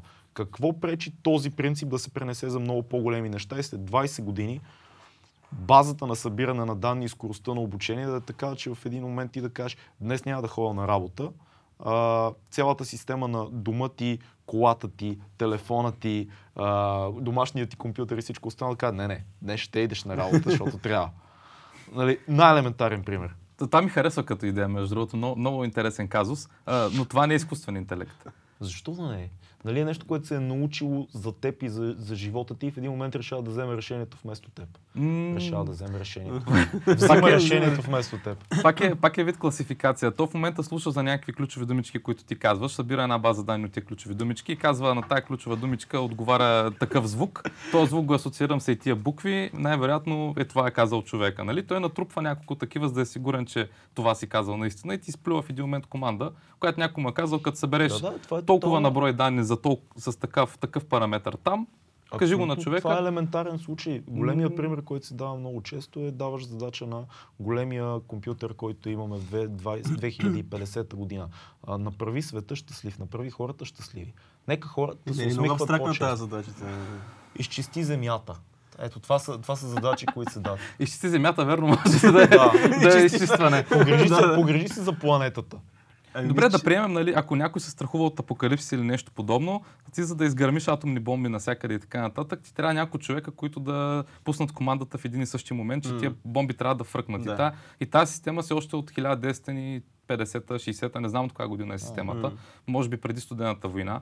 И тази система надали ще сменят изобщо нито в Русия, нито в Китай, нито в... Айде в Китай малко се изказвам пресилено, нали? Но е, Индия, Иран, Китай, които са сега по-модерни ядрени сили, нали? Те може би имат по-модерни Да. системи, но в случая някой човека трябва едно време да кажат, окей, трябва да изстрелям тази атомна бомба, нали? За да... Или ракета. С... И ако сме ние тримата и се напиеме тази вече, ще кажем, няма. ще е. Значи, те, са, те обикновено са на три различни места изобщо на Земята едновременно. Нали? Да. Просто разбира да, да цъкнат едно нещо копче. В случая, нали, президента на щатите си го представя, че ще цъкне едно копче и то ще стане, а то не е така. е. Тоест, президента е един от хората, които ще го направи, но не е единствен. Изкуственият интелект изобщо няма как да бъде вързан с такава система, защото тя е програмирана на Кобол, тя изобщо не е в нетворка на това, което ние имаме като потребителско такова. Но манипулация на обществото бих казал, че и сега има в маркетинга в общи линии. Ти набутваш някакви реклами, плащаш за тях, за да ги виждаш по-често това вид манипулации, да си купи. И да а, точните хора да виждат твоята реклама. Да, да. Защото... А то пак се случва с телефоните в общи Да. линии. Слушал съм да го дискутирате това нещо Да. на подкаст. Съвсем реално си е, но не е нещо, което да изпитвам страх към него. По-скоро е нещо, което ми досажда. Да. А, може би... А по много често ти помага също така. А, да сега не се е случвало изкуствен интелект на телефона ми да помага. В общи линии Сири ми се иска да, Ага. да й разбия главата. Само така да кажа. Значи, кефеше ма как го рекламираха, като това е невероятният фон асистент, нали? Дори не Да. ти трябва секретарка. Аз в момента, в който си взех Siri, исках вече да... То Siri, извинявам се, взел съм си iPhone, нали? И беше най-нескопосаното нещо, което съм виждал през живота си като вид изкуствен интелект, защото то не е изкуствен е. интелект. Той е класификатор на данни. Тоест ти нямаш, нямаш страх от това, че след 20-30 години О, не, след, особено след 20-30 години. Мисъл, може да греша, това е моето мнение, но казвам, че не виждам причината, защото не сме толкова умни. Ние самите като хора, дори и китайците, които в момента са много напред с науката, Штатите, Германия, Франция и така нататък инвестират супер много пари в, в наука, изобщо нещо да пробият, в която да било насока, нали, в частност квантовите компютъри, за които не помоля да обясня, но виждаме, че самите научни статии, които се издават, не са groundbreaking. Мгм. Не са Айнштайн, не са Нютон, не са Галилей, не са някакви такива, които ще ти променят цяло визия. Те са просто някакво малко допълненице, което има някоя статия тук там, която наистина е ударна, но не с такава сила. И ние реално добавяйки към една технология, която до сега не сме измислили как да стане свърхинтелигентно, няма да допринесем много и за едно такова подобно събитие, по моите разбирания. Мгм. Но ако току-що се появи някой, който е Лайнштайн, измисли го този изкуствен интелект, да ти кажеш, види нещо, което никой не е видял до сега, вземе, че го прасне там, е тогава не мога да ти кажа, но в случая ти говоря от информацията, която има в момента, без да предполагам, че се появи Всъщност Нов лимита е това, че все пак ние сме го създали този изкуствен интелект и то това е голямата лимитация най-вероятно на изкуствения интелект. Ами то, точно в смисъл ти програмираш една невронна мрежа, примерно, Да. и ти програмираш според твоите разбирания за това какво трябва невронната мрежа Да. да учи. Мгм. Не, тя самата няма как да знае какво да научи. Няма такова нещо в компютъра, като той сам ще си реши.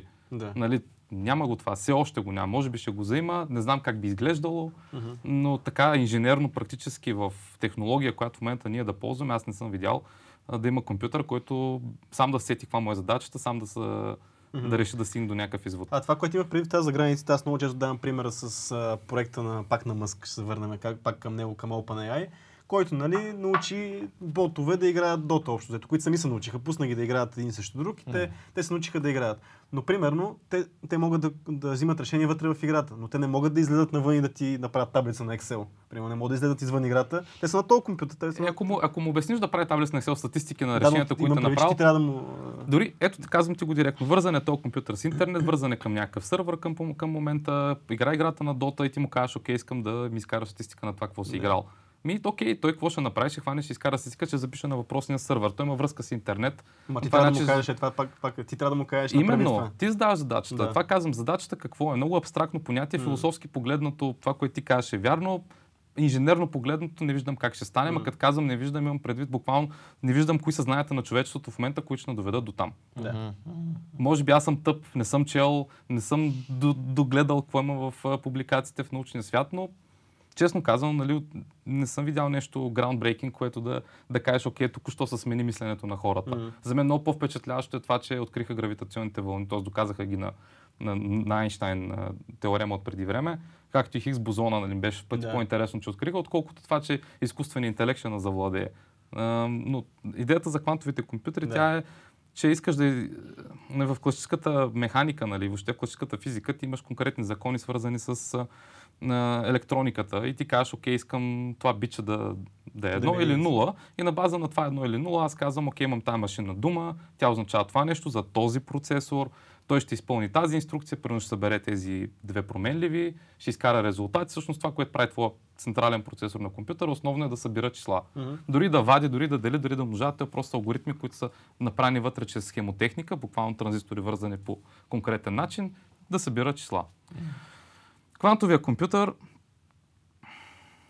основната идея за квантов компютър е по-абстрактна, да изпълнява всички квантови феномени едновременно, което на този етап човечеството не го е измислило как да стане.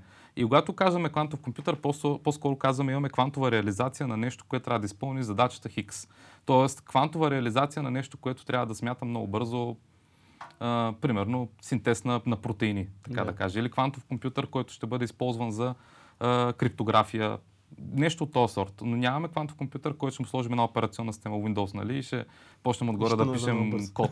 нали? Още такова нещо като понятие квантов, квантов PC, да го кажем, с квантова операционна система, с квантов квантови програми, нямаме. Тоест, не можеш да назовеш това, което има в момента истински квантов компютър. Да. Но тук вече нали, става въпрос и за самата квантова механика. Целта нали, е да изпълняваш много изчисления едновременно и това става благодарение на факта, че ти обработваш много битове като едно цяло. Не ги обработваш като бит по бит, ами кажеш, окей, имаме този вектор от битове, кюбитове в случая се наричат, нали? А, те си имат някакво квантово състояние, това означава еди какво си, ако аз го облъча еди как, ще се случи нещо си и това първо ще е еквивалентно на събиране. И се изграждат такива квантови логически схеми, които същите като логическите схеми в нашите процесори, само че казват а, пак еквивалент на, на ин- инверсия, т.е. ако е true да стане false, Да. е, да имаш събиране на две числа, конюнкция, дизюнкция и така нататък. Колко сме близо до нещо такова според теб? Еми, китайците са много близо, но не мога да ти кажа точно на къде са те. Е, значи преди две години, когато аз почнах, не, всъщност аз пиша дисертацията от преди три години, когато почнах да я пиша, почнах да я пиша на тема свързана с квантовите сплитания, обаче тогава нямаше нито един пейпер, който да е свързан с квантови сплитания. А квантовите сплитания са много интересен феномен. Какво са квантови сплитания? Ще ти кажа след малко. Но, но нямаше нито един пейпер и причината за това беше, че имаше една теорема или друга публикация, която казваше невъзможно да създадеш такова нещо. Няма как да създадеш квантов компютър, защото нямаш хардуера. Човешки няма как да измислиш хардуер, който ще ти извърши такъв а, феномен на ниво нали, чипче. Обаче пък преди две години, не помня кой беше, някой китайци, още някой, пък написаха как ще го направят, даже сплетоха много, две на 24-та, ако не се лъжа, елек, не, фотон ли бяха. Абе, трябва да погледна самата статия, но мисъл попадна ми беше буквално миналата зима, миналия декември месец. Тоест, говори ви за нещо, което, аха, излезе. Мгм. Тоест, а, би било интересно да видя докъде би стигнало това, но като че ли там изглежда да се наливат най-много пари в тази насока. В момента бях на един, не знам как се конференция или какво беше, тук Мария Габриел с а, един французин, сега му забравих името на, който едва ли не шефа на Европейския изчислителен център, нещо от този сорт, който каза, нали, Европейския съюз сега ще се инвестира супер много в това да направи квантов компютър до еди коя си година. интересно е да видя нали, какво ще се получи в Какво общи линии. би, би било приложението на квантовите компютри, ако стигнем до там? Ами то в момента има приложение всъщност. Приложението им е криптография и не, така на прима виста, което се сещаме, то ще свързано с а, някаква много скъпа, много скъпо заключване на информация. А, но реално ти трябва нещо, което искаш супер много бързо да изчислява огромно количество информация. Квантовия компютър ще го направи. Единственият проблем е, че трябва да го охлаждаш до 0 по Келвин. Което как се случва? Ами, представи си дейта центъра на Nvidia с многото видеокарти, okay. същата големина, обаче всичко това са тръби и охлаждане, пък С имаш едно такова чипче, нали, което отгоре го... Да, течен азот, предполагам, че си. О, не, течният азот е много топъл. Той нищо общо не. няма с 0 по Келвин. Той е много над тази температура. 0 по Келвин, тук говорим за 200, минус 237,15. Окей. Звучи като перфектният дом за изкуствения интелект, който ще завладее Това казах, нали, ако всъщност нали, това, кое, с което аз се занимавам в момента, е точно алгоритми за изкуствен интелект, които биха се реализирани на квантов компютър. Но това, което правя аз основно, нали, са симулации, които са благодарение на фирми като IBM и така нататък. Тоест, от тях получавам среди, в които мога да го правя, макар че Microsoft си направиха Q-Sharp и Python имаше интеграция на, на различни На моменти им чу, че говориш на друг език, но те слушам. Добре, кимам. съжалявам.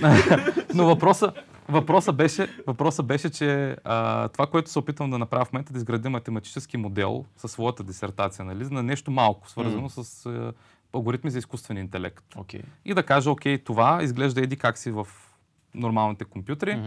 еди как си би изглеждал в квантов компютър. За Окей. тази цел ни трябват и такива математически трансформации, за да Мгм. можеш да направиш това, което там си измъдрил в електроника, която отговаря повече на схемотехниката на квантовия компютър Разбира. което не е толкова просто, защото тя не е едно към едно връзка. Имаш workaround които трябва да измислиш. Най-големия проблем е, А че... те не са измислени, реално. Ами не. Да. И връзката трудна, защото ти трябва да, да си представяш неща, които не мога да видиш експериментално. Окей. А и е, ако в момента, в който видиш нещо, тук бих разказал една история после, ако стане време, но ако наблюдаваш нещо, ти реално си изпълнил експеримента и е тъпо, защото изгубваш информацията. Нарича се uh, collapse of the wave function на английски. На български не помня е, изпадане или пропадане на вълновата функция или нещо от този сорт. Беше, но идеята е, че ти ако имаш всички възможни състояния, нали, решиш да ги наблюдаваш, буквално, нали, примерно, наблюдавайки ги с някакъв от светлина, ти, Ти просто променяш експеримента. ти променяш експеримента и не можеш. То, е много чувствително е. Примерно, ако сега а, завъртиш е така една монета тук, айде, монетата, например. Абе, гледай сега, има разлика между другото това дали ще ми забие шамар едно дете или Кобрат Полев. Така. Нали, ако ми го заби Кобрат Полев, той е шамар, нали, ще ме нокаутира в общия. Ако детето ме удари, нищо чак толкова страшно няма да стане. То зависи къде ме удари, но нищо няма да стане. А, в общи линии класическия компютър е такъв, че каквото и да му направиш, както казах, има сейфти механизми за възстановяване на хардуера. А, едно биче нещо да флуктуира там, то ще се намести и така. При квантовия компютър това го нямаш. Просто в момента, в който нещо много малко, макар така много малко, наистина нещо нищожно промениш, всичко отива по дяволите. Хм.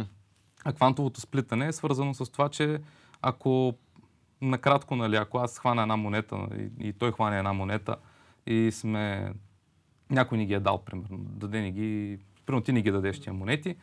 Ам, не, не ги поглеждаме и казваме, в еди си колко часа, ти отиди в другия край на Вселената, аз съм тук в, на Земята ще стоя. Окей. В еди си колко часа, синхронизирани часовници, игнорираме теорията на относителността Да. на Айнштайн и И така че нататък. времето тече по различен Да, начин. хвърчи махаме си това. другия край на. Вселената, поглеждаш монетата и още преди да си погледнал монета, т.е. вече поглеждайки монетата там, знаеш аз каква монета държа тук, без да си знал предварително. Идеята на квантовото сплитане е, че имаш една такава връзка между, да кажем, два кюбита.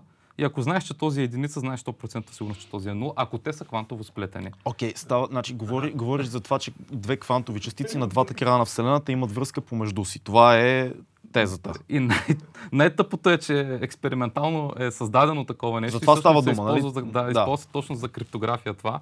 Но а, той съществува, но не може да се обясни. Не може да се обясни, защото нямаш комуникация между тези две неща. Не е измерима, видима комуникация. Просто е нещо, което ти не можеш да, да кажеш откъде точно е произлязло. Същата ли е, а, от същата теория ли е а, идеята, че една частица може да бъде на две места едновременно в Вселената? Една и съща Това е частица. друг феномен на квантовата на Сигурно, вселена. професори него се опитват да го симулират. Това е много Ами странно. то не го симулира, Да. то, то съществува е- това то нещо. Ти имаш и да. телепортацията, нали, в общи Да. линии. Това е нещо, което се случва на експериментално ниво. Друг е въпросът за какво бихме го ползвали. Да. Какво би ни помогнало? Обясни, ни, обясни ни експеримента, а, то не е експеримента, явлението за това да наблюдаваш, кога наблюдаваш един експеримент и резултата от него и кога никой не го наблюдава. Тази, тази теория на, на факта, че наблюдателя променя изхода от, от експеримента с фотонната вълна. Фотонна вълна, така ли се води? Как се води? Абе, може и така да се каже. Сега, Да. то, идеята е тук... Но обясни го от нулата за хората, които не са. Значи, пуска се. А, лъч Не, не, чакай, чакай. Така, да. така, самият тест от лабораторията да го обясня е малко а, твърде сложно. Дай да помисля малко над абстракцията на нещата, но а, тук става въпрос първо за нещо, което се казва корпускулярно вълнов дуализъм. Сега изобщо не е сложно. Всички, които не са спряли още подкаста, продължаваме с това, което каза току-що. Това трябва да си го учил по физика 11 клас или 10 клас, не знам кога се учи. тогава бях в един период, в който откривах други слабости на живота. Други квантови неща. Други квантови теории. Та идеята на това нещо е, че една частица, било то електрон, фотон, ако щеш дори молекула, по-тежка и така нататък, може да бъде да проявява и вълнови свойства, и, и свойства на частица. Окей. Ако аз изстрелям много урлиновци Да. през а, ускорител на урлиновци с Да. а, скоростта на светлината, ти ще проявиш вълнови свойства. Така, Но проблема всъщност е, тук пък идват други неща, които се казват вълни на Дюбройл. така. Колкото по-голяма ти е масата, толкова по-трудно ще видят твоите вълнови свойства. Окей. А ти И- сега. А, е, това, е това основният проблем. Не мога да ускоря орлиновци, защото н- нали, не е, че не мога да се дам такъв ускорител, а че и да ускоря всичките орлиновци, няма да видя лесно вълновите ви свойства. Заради масата. Заради масата. Окей. Затова, нали, примерно фотоните най...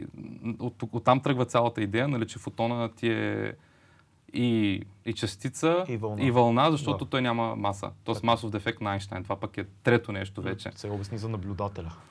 А, На- а, айде ще го кажа в още кавички. по-интересен пример, че се сетих сега. Черни дупки. Окей. На, хората се питат какво има на ръба на черна дупка. Ето една тема, която нали, се казва космологията да се свърже с теорията на много малкото с квантовата механика. Ето това го нямаме още. Как да стане? Много са съдърляли как физиците как да се случи, но още отговор нямаме.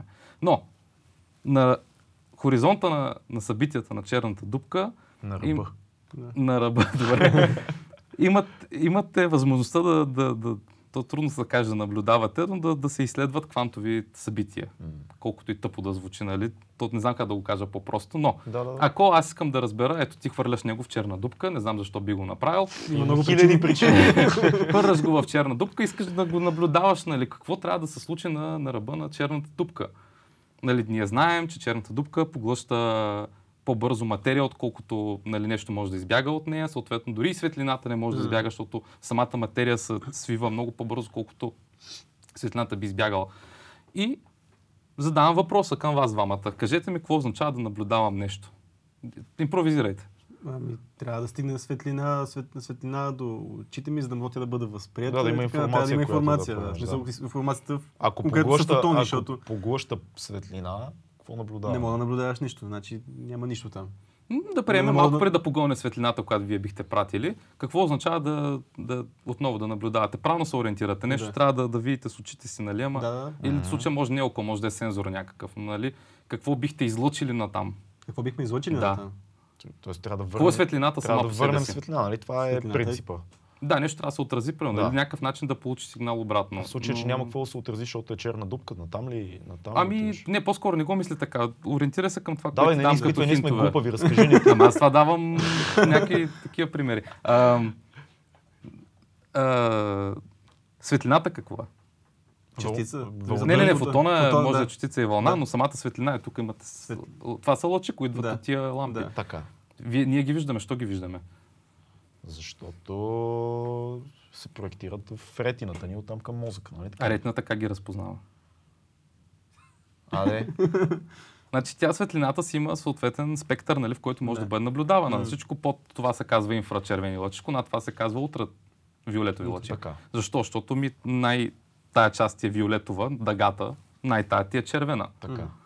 Колкото и глупаво да го обясних, нали? Но в общи линии аз трябва да, да облъча въпросното нещо с такава светлина, която е много насам, много силна радиация. То буквално е радиация, защото е много ултравиолетово и много мощно. Така. За да мога да наблюдавам въпросното тяло. И аз наблюдавайки това тяло, облъчвайки го с такава енергия, за да го видя изобщо, че е там, аз ще го унищожа. Просто го, все едно съм го застрелял, нали, с атомна бомба в общи линии, за да мога да го видя. И моят експеримент какво ще ми каже? Чакай, чакай, чакай, върни назад. Обясни Добре. пак. Защо ще унищожиш тялото, като го наблюдаваш? Защото съм го облъчил с толкова силна енер... енергия. От, за, за, само защото си там. Си го облъчил с силна Не енергия. защото съм там, аз го наблюдавам. Какво значи да Така. го наблюдавам? Означава да го облъча със светлина. Или да го облъча с нещо, което е ала светлина. За да Ако, видиш. ако е с такава светлина, няма да го видя. Това е космоса човек по дяволите. Няма да видя такъв лъч. Но мога да го видя, ако видя отражение на нещо друго от него. Така. И съответно ще го облъча с нещо, което е с много голяма мощност или нещо, което прави много демидж, така да го кажем. А Казано си, по-просто. А ако си там и не го облъчиш с нищо, просто няма да го видиш. Е, няма го видиш. Което, Окей. Това значи да го видя в общи линии, да го облъча с нещо, с което той да ми Така. върне обратно респонс, че... А, случай ти виждаш това червено, защото, Защото така се отразява. То Да. става дума за технически казус. Това ли е идеята на, на цяла, цялата теория Да. с това, че наблюдателя променя изхода от експеримента? Средството на наблюдателя да види изхода от експеримента променя изхода. Точно така. И в случая даже не само променяш изхода на експеримента, ти реално провеждаш експеримента. Ако аз те питам какъв ще е изхода от това да фърля него в черна дупка, ти ще ми кажеш ми унищожава се. Същото и при квантовата механика. Ти, ти ще стигнеш до извод, който е просто една от ситуациите, но не са всички ситуации взети заедно. А истината е в това, че всичко е възможно до доказване на противното. Нали сега, Обърках много сложно го аз. казах. Да, за да, това, но объртях се. Дай пак. Дай пак. Значи, да си на мен. стигнахме, момента, в стигнахме който- да трябва да пием по една студена вода. я, я си пи на мен. Давай, направо ти една сипвам вода.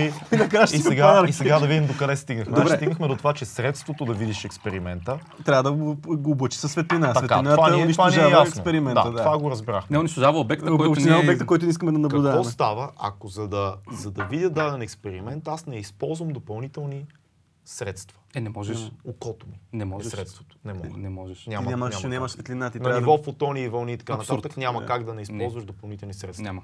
А, Трябва няма косвено да разбереш ефекта от експеримента, който се е случил. Всъщност идеята на ускорителя на частици в ЦЕРН е такъв. Те не разбират, те не наблюдават нищо в общи линии. Те слушат какво се е случило и си правят изводи на база с това, какво са Окей, слушали, това е супер, че да. това е, че нещо е... Те слушат. Сега, не точно слушат. Те имат самия ускорител на частици, нали, като една тръба, която е с много голям диаметър, 21 км или колко беше, в която се засилват много тежки частици, в случая протони.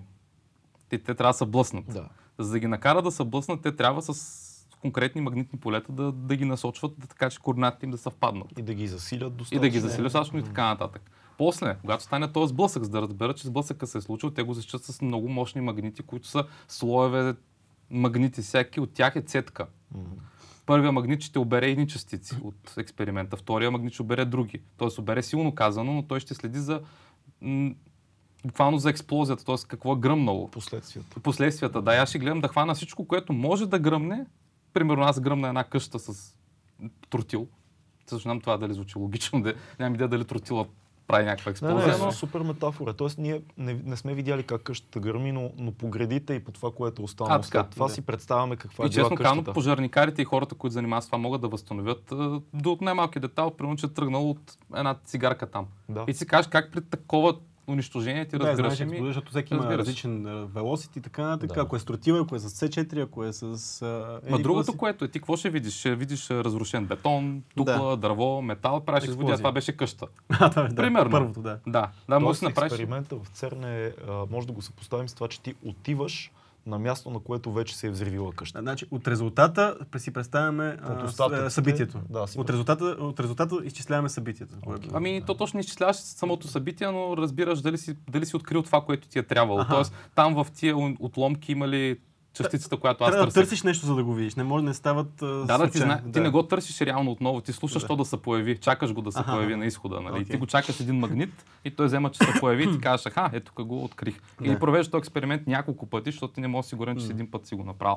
То принцип така се прави, който и да е експеримент. Имаш 100 измервания и кажеш, имам какъв процент грешка. Мога да приема, че при 1% грешка 99% останалите неща са ми верни. Много, много често рекламират този целият експеримент в ЦЕРН а, с това, че изследват, симулират началото на Вселената.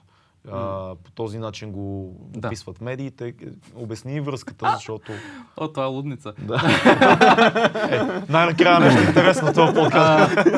Значи, още 90, значи всъщност частицата на, на, на Бокли, там как го бяха нарекли Хигс Да, бозона, да. това беше първо, тя, те не се казва Хикс, нали, хората си мислят, че казва Хикс, защото Хикс, нали, като М. X-Files. Да. А тя се казва Хикс, защото човека, който е теоретично доказва е да. Хикс. Да. Нали, Хиггс. Ага. И, и другото, което е, викате частицата на Бог, нали, защото едва ли не тя ще обясни чрез полето, което създава, как е тръгнала Вселената. И самия Хикс казва, бе, моля ви се, спрете с тия глупости, нали. А той е тръгнал от някаква книга от 93 или 97 година, някой, който го назовава това. И малко става като лесна продажба, Да. добър маркетинг и тем подобни. Ам, сега, сблъсквайки два протона, няма как да разбереш какво се е случило в началните мигове на Вселената. Сблъсквайки два протона, ти ще разбереш част от другите частици, които ги изграждат, и сблъсквайки последствие тях, защото то- това е експеримента в ЦЕРН, Мгм. сблъсквайки тях в последствие, получавайки Хиггс бозон, М. осъзнаваш, че там има още една частица в таблицата, като таблица с частици, както Менделевата таблица. Има още едно нещо, което ти допълва картинката, което до сега само теоретично ти е било извеждано, но ти сега го виждаш, че ти върши работа. Защо го наричат обаче нещо, което би доказало ранните етапи на Вселената? А, защото ти разбираш как се образува масата чрез него. Тоест, доказва се, че полето, което Хикс частицата създава, както казах, корпускулярно вълнов дуализъм, нали, тя може да бъде и поле и Още веднъж, частица. моля. Корпускулярно вълнов дуализъм.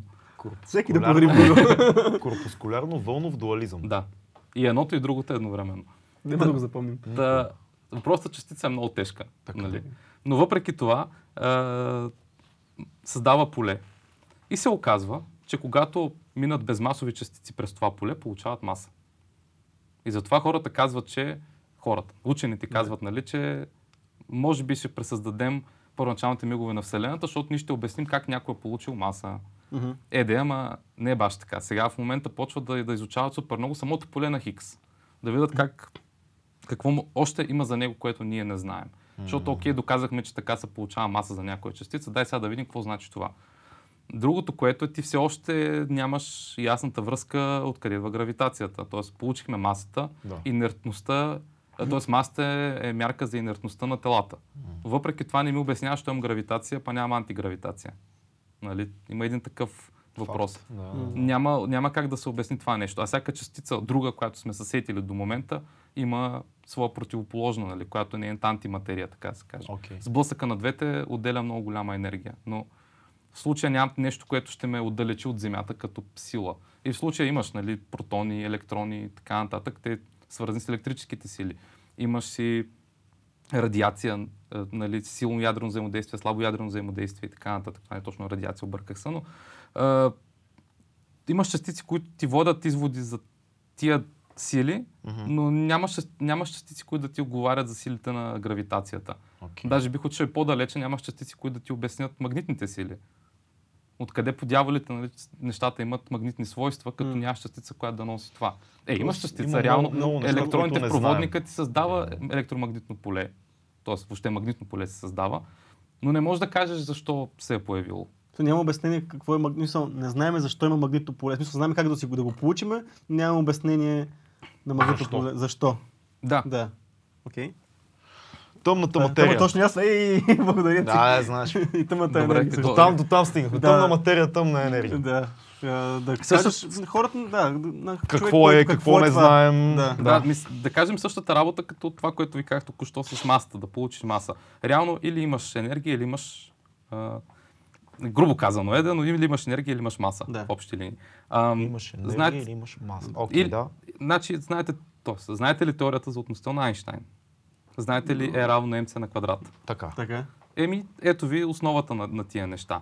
А, ще ви го кажа така. Простичко. Представи си го с, едно, представи си го с една бъчва. Бъчвата, бъчвата е качена на един байер. Че не ми хареса теста. Трябва да се катерим до... Както и да е. Ти си на байера даже. Е, Бъчвата е най-горе в този, на този байер. И ти знаеш, че тази бъчва не мърда. В смисъл, приемаме, че в случая Земята се върти около Слънцето в Вселената, в галактиката, нали? Малко Окей, наобратно ги цялата- подкараха, ама се тая. Да, да, да. Тя се движи някъде спрямо нещо друго, но спрямо мен, спрямо почвата, на която се намирам, тя се в покой. Така. Тя има потенциална енергия. така. Тоест потенциала нещо да се случи. Мгм. Или ако нещо се случи, ще придобие характеристики. Но тя все още не прави нищо, за да стане тази енергия на нещо. Да. Така. Пускате без начална скорост, просто е така пускате бъчвата да се търкаля надолу и постепенно тази енергия от потенциална става кинетична. Мгм. И знаете, че колкото повече се засили по въпросния бърбъчвата, толкова по-силно ще удари, ако вие седите и чакате долу. Да. Еми, Аз съм горе, значи Цецо е долу на Да, ето ви, ето ви на, накратко обяснението как енергията се преобразува от едно състояние в, в друго. Да. И също така тази бъча придобива една инертност с времето, защото колкото по си е засилил, колкото по-тежка е тя, толкова по-трудно ще спре. Мгм. Нейната маса характеризира това събитие. Докъде ще стигне нали, с тази скорост. Къде е А и друго- с тъмната енергия? Чакай малко. Добре. Сега, за това се казва потенциална енергия. Така. Ако сте учили добре физика в училище, имате и разбрахме електрическа ли? потенциална енергия. Така. Буквално място, което е с по-висок потенциал от друго място. Окей. Да. Бъчвата са ви електроните, примерно. Или някаква частица, защото говорихме за частица. Нека да го упростим. Частица. Така. Трябва, може да дойде от тук, тук, ако това място е с по-нисък потенциал Да. от това. Разликата между тези двете е напрежение. Окей. Това всъщност ви е и контакта. Това, Така. което се случва вътре, да се сменят фазата и нулата постоянно, реално създавайки едно движение на електроните постоянно. Мгм. Това е Тесла го открил, така Да. че готино. Но оттам тръгва идеята за Важно. електричество. Оттам тръгва електричеството. Нали? Ако имаш заряди, които се движат от тук насам, ти имаш и енергия, която се превръща от електрическа потенциална енергия. Тя реално вече ти е... Всъщност тя може да бъде и електромагнитна енергия, ако минава през проводник някакъв. Мгм. Ти прокарваш Да. да. оттам частиците, тъпо звучи ги прокарваш, те се самопрокарват, нали? Но това е вече свързано с материала за седмокласници, движение на електрони и дупки.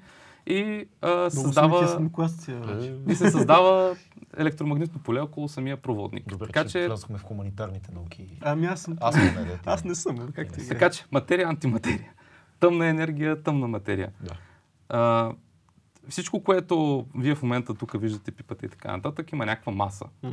Обаче има неща, които нямат. Фотона в случая. Приемаме, че няма, защото ви с скоростта на светлината. Обаче а, има, нещо, има бозони, които имат ситуация, в която могат да имат маса, могат и да нямат маса. Зависи какво им се е случило. Реално полето на Хикс нали, е нещо, което прави така, че това нещо от с потен... нещо с потенциална енергия да превърне това в, в много, според мен, заплетено го обясних, да, но да стане маса. Сега, това сложно се обяснява, защото тук някой трябва да се запознае с а, а, Браутенглер, феномена, трябва да запознае с ако назад на Бозе Айнштайн, да запознае с мексиканска шапка на Лев Да Ландал, но тъмна енергия, тъмна, тъмна материя. Да, да, да. Някои от нещата в нашата вселена нямат маса. Така. Огромна част от тях нямат маса. Казва се, че това е колко процента? 98 нещо. 98 нещо такова. Да, ти не можеш да. го наблюдаваш, защото за да го наблюдаваш, нали, Да. обяснихме какво значи да го наблюдаваш. Няма средство, с което да го наблюдаваш, така че да го осветиш, че да, да получиш информация обратно. Но ти знаеш, че то няма маса. И го знаеш, защото то не влияе на обектите около него. Ако имам нещо, което обаче има маса, аз виждам едно изкривяване, защото Земята се върти около Слънцето, ам, галактиките се раздалечават. гравитационно изкривяване, реално. Да. Да. То буквално се нарича гравитационна леща. Мгм. Ти наблюдавайки нещо, което е примерно някакъв клъстър от галактики с огромна маса, ти ще видиш, че пространството около него се едно се изкривява, просто Така. защото, се, защото имаш такова изкривяване на реално на пространството. Така. Но имаш места, където това нещо не можеш да го видиш. Тоест, Това е тъмна са материя. местата с тъмната материя. Това, Точно което така. ние не знаем как, какво е това нещо, което не може да го не може да се маса, изкриви. но- Не, не, не. То, то изкривява пространство. Ти виждаш, че изкривява пространство. виждам Това знаеш, какво че е. е там, но не знаеш какво е. Това е тъмна материя. Но имаш енергия, която все още не е станала материя. Тя е Това нещо, което... И, и това е 98% от видимата, видимата Да, вселена. Вселена. Факт. То не знам дали видима е правилната не, дума, не нали? видимо, е от да. То реално това, което ние наричаме Вселена, е нещо, което ние можем да наблюдаваме Наблюдаваме. в момента с нашия, нашите схъбъл и така нататък, Да. с нашите телескопи. Каквото наблюдаваме около нас, това е Вселената. Всичко останало е... Ние реално си нямаме на представа какво има около нас. В основата си ние знаем супер малко. Е, не, да. Сега казвам, ние сме много тъпи, нали, реално погледнато. Ето, припомисли го така. А, нали казахте, че сте гледали Нил Деграс Тайсън? М. Той го беше споменал в някакъв дебат с Ричард Докинс, точно това нещо, че а, 99% от генетиката на хората всъщност имат и шимпанзетата. 99%, 99 и нещо И даже. нещо, и 27, или нещо Да. такова беше. Значи да. ти представиш колко са близки до нас и като видиш едно шимпанзе, а, гледай го това шимпанзенце, какво прави. Да, да. Обаче ние къде сме, нали? Мислим Да. квантови компютри, М. експлорваме космоса и така нататък. Е, хубаво, сега си представи нещо, което е по-умно от нас 1%, какво ще прави. Ние ще сме мути, на които то ще прави. Е, гледай го това Да. как се чуди там. Това е една от големите тези за изкуствения интелект и възможността да ни сътрие факта, че да измислим нещо, което е Върна се, 1%, върна се. 1% по-умно от нас е много, много лесно всъщност. Защото ние не сме много умни.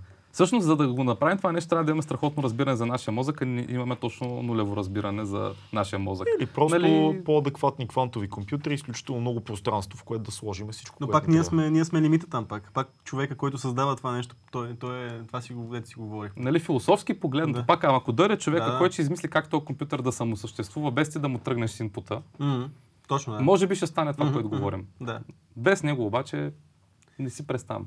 Добре, дай сега малко да те върна. Ти няколко пъти каза, че когато говорим за изкуствен интелект и за, и за квантови компютри, че няма специалисти на световен план много, а пък да не говорим за България в момента. Ти поне знам, че те интересува образованието така като тема. А, има ли в момента тук в България някъде, където да се учи нещо, което е свързано с цялото това поле на знание? В смисъл с а, технологиите, с а, изкуствен интелект изобщо. Има ли някъде, където могат хората да запознат да учат това нещо? Защото това все пак, казват, е сега казаха по новините преди няколко месеца, бъдещите професии, примерно роботика е една от професиите, които скоро ще бъде много искана. И трябва сега децата да учат роботика. Бихме казали, че сега в момента децата може би трябва да почнат да учат как се води сега това да създаваш изкуствен интелект. Е, той има между другото такива Да. клубчета за роботи и така Да. нататък. Интересно е да му грабнеш жма, защото е готина играчка, на Да. която той малко така му Да. играе като Господ. Да, да, да. Ако преди си бутал количката, сега то почва да се... Да. Да. Да се въпросът ми е да има ли, има ли къде да, да се образоват хората за това нещо, защото очевидно няма с толкова специалисти. О, пак е една голяма тема. така, ако питаш...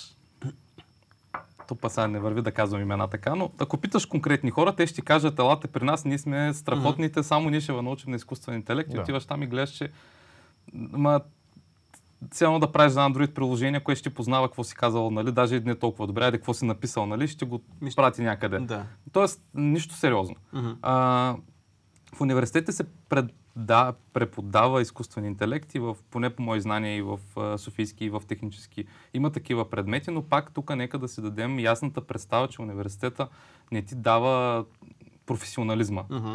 Не ти дава това да, да отидеш да създадеш система за изкуствен интелект. Той ти дава задача, Основата. графа с а, тия решения, оптимизацията на графа и евентуално какъв алгоритъм да сложиш вътре. Бонус към това би било, окей, вземи тази технология, примерно тази библиотека на Python, програмирай си я, сложи я на Raspberry Pi и, и нещо там да тръгне. Но това не е изкуствени, т.е. не е подготовка за изкуствен интелект, това е по-скоро да ти запали искрата, защото аз се запалих от, по този начин. Нали? Аз се запалих от преподаватели, които бяха в БАН и те ми обясниха доста неща, които са свързани с програмиране на Python, само че Machine Learning, Data Mining, т.е. как да извличам неща от данни, които са ми важни на мен и да го автоматизирам по някакъв начин. И това лека по лека ми засили интереса в тая посока. В университета нали, се дава това начало, Да. но със сигурност това е крайно доста- недостатъчно човек да, да каже аз разбирам от системи с изкуствен интелект. Това въжи за огромна част от университетите. Нали? Не само в България, говорим за Европа, до някъде и в Штатите. И буквално са богоизбрани места на света, където можеш да, да отидеш и да кажеш, окей, аз тук ще работя. Значи най-важното тук всъщност е аз да работя по проекти, които се занимават с това нещо за някого. Примерно отида в Канада, вляза в университет, то университет да прави проекти за някоя фирма, като аутсорсинг, аз да седна и да накодя това. Минуал да си направя За да магистратурата или задача и да... Точно така. Да. Всичко останало е лаладжийска работа. М. И тук не подценявам преподавателите, то просто няма как да стане. Просто Няма как да стане. За естеството 15 на седмици няма как да обясниш на някой изкуствения интелект. Мгм. Пак казвам, запалваш му искрата, нека човека сам да продължим. Това въжи за цялото програмиране. Мгм. Нали? Естествено, че имаш хора, които ти казват, елате при нас за две години ще го направим топ програмист. Им чудесно, 100 програмиста, ама нула инженер. Ага. Точно нула. Мгм. Нали, И за жалост го виждам това като аутпут, какво излиза. И мисъл, има места, където хора с такива знания вършат работа, има места, където се нуждаем от друг тип хора. Мгм. И там университетите влизат доста силно. Но не е достатъчно това, което имаш в университета и пак университета сам не е виновен за това. Няма как да стане дори да учиш в Станфорд. Ако ти не се хванеш днес да работиш по научен проект, който се занимава с това, нали, някакъв аутсорсинг и така нататък, келфа е да, че си го учил това в Тоест университета. зависи от тебе и да попаднеш на правилното място, финансиране и ясна, ясна структура, която да ти позволи да разработваш това нещо, така ли? Даже бих казал, че ти го каза и малко по-сложно. Въпросът е да имаш задачата и финансите за това нещо. Да, да, да мога аз спокойно да си гледам семейството, работейки по тази задача, знайки, че ще я дам утре на една фирма, която го е поръчала. Тя ще е доволна, аз съм доволен и едновременно с това няма да съм скълъпвал едва двата края. Да. Нали, но ако си мислиш, че лъжа за самите курсове, отиваш, гледаш на Станфорд, повечето им лекции са вече публични, гледаш при на Андрю Унга курса за машин learning и виждаш вътре два тона математика. Някой ми се беше оплакал, че в ЕМИ им давали математика на магистрите за изкуствен интелект. И гледаш Станфорд същата работа, даже още по-тегава, защото той дори не си прави труда да обясни нали, самата алгебра, която имаш там, какво представлява. Той просто го кара с презумпция, че ти го знаеш това, трябва да го знаеш в предишните курсове. Сядаш, гледаш матрици, диференциали и така нататък. И това е окей, това е абстракта, това е нещото, от което ти тръгваш да се сещаш, абе, тая матрица ще я ползвам тук, тая матрица ще я ползвам там, тая на трето място, тая формула тук, там и така, така, така. Но докато не го видиш това в една практическа дейност, както ви казах, има разлика да си инженер, има разлика си теоретик, няма как да усетиш точно къде ти е импакта в цялата работа. Аз искам в друга, в друга линия малко да се пуснем. Ти спомена Ричард Докинс преди малко Да. и преди да пуснем камерите ни спомена, че имаш книга с автограф от него. Да. А, ти а, вярваш ли, предполагам си, се определяш така като човек на науката, човек на разума, човек на, на...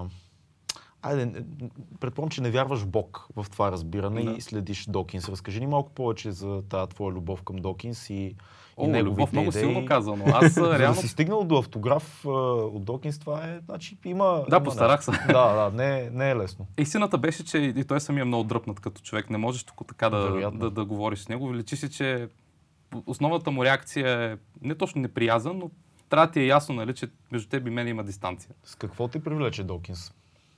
Е, винаги ме е привличал с а, това, че е мъж с топки. М. В общи линии. Не, не се страхува, че ще излезе да говори срещу някой и ще каже истина така, каквато е, като научен работник. Мгм. Тоест, това е, са фактите на науката. Знаем това, не знаем това. Няма нужда да, да се баламосваме тук с нещо, за да си го направим по-удобно. Определяш ли се като атеист? Ами да, но тук пък идва... В, тая, в, тая, в този контекст. Идва на вече тук философското тълкуване, Да. кой е агностицик, кой е бил атеист, кой е бил Да. нас. Аз просто искам да кажа, нали, че аз имам неща, които не разбирам, но не съм склонен да ги заменя с думата Господ. Да. Мгм. Склонен съм да ги заменя с това не го знам. Мгм. И съм напълно окей с идеята да не го знам. Дори да не го науча докато съм жив, пак съм окей с тази идея. Тоест, Нямаш иде- нужда от да, да присъства точно замяната, тази константа някаква бог. Като не се нещо не може да си го обясним, айде. Ами много, Да. много твърде сложно и повече въпроси почваш да задаваш тогава, Да. защото почват да нямат логика. нали, почваш да се мислиш, добре, какво е имал тогава преди него. И те ти казват, не, то винаги го е имало. Еми, Да. Хубаво да има. Аз с като имам представа за времето, че върви напред, нали, не мога да си представя, че нещо имало преди това. Другото, което е, нали, аз по-скоро съм съгласен с идеята да няма смисъл да питаме какво е имало преди това, както е било всъщност идеята за The Big Bang. Мгм. Няма Така. смисъл да питаш какво е време, условие, че време не е съществувало.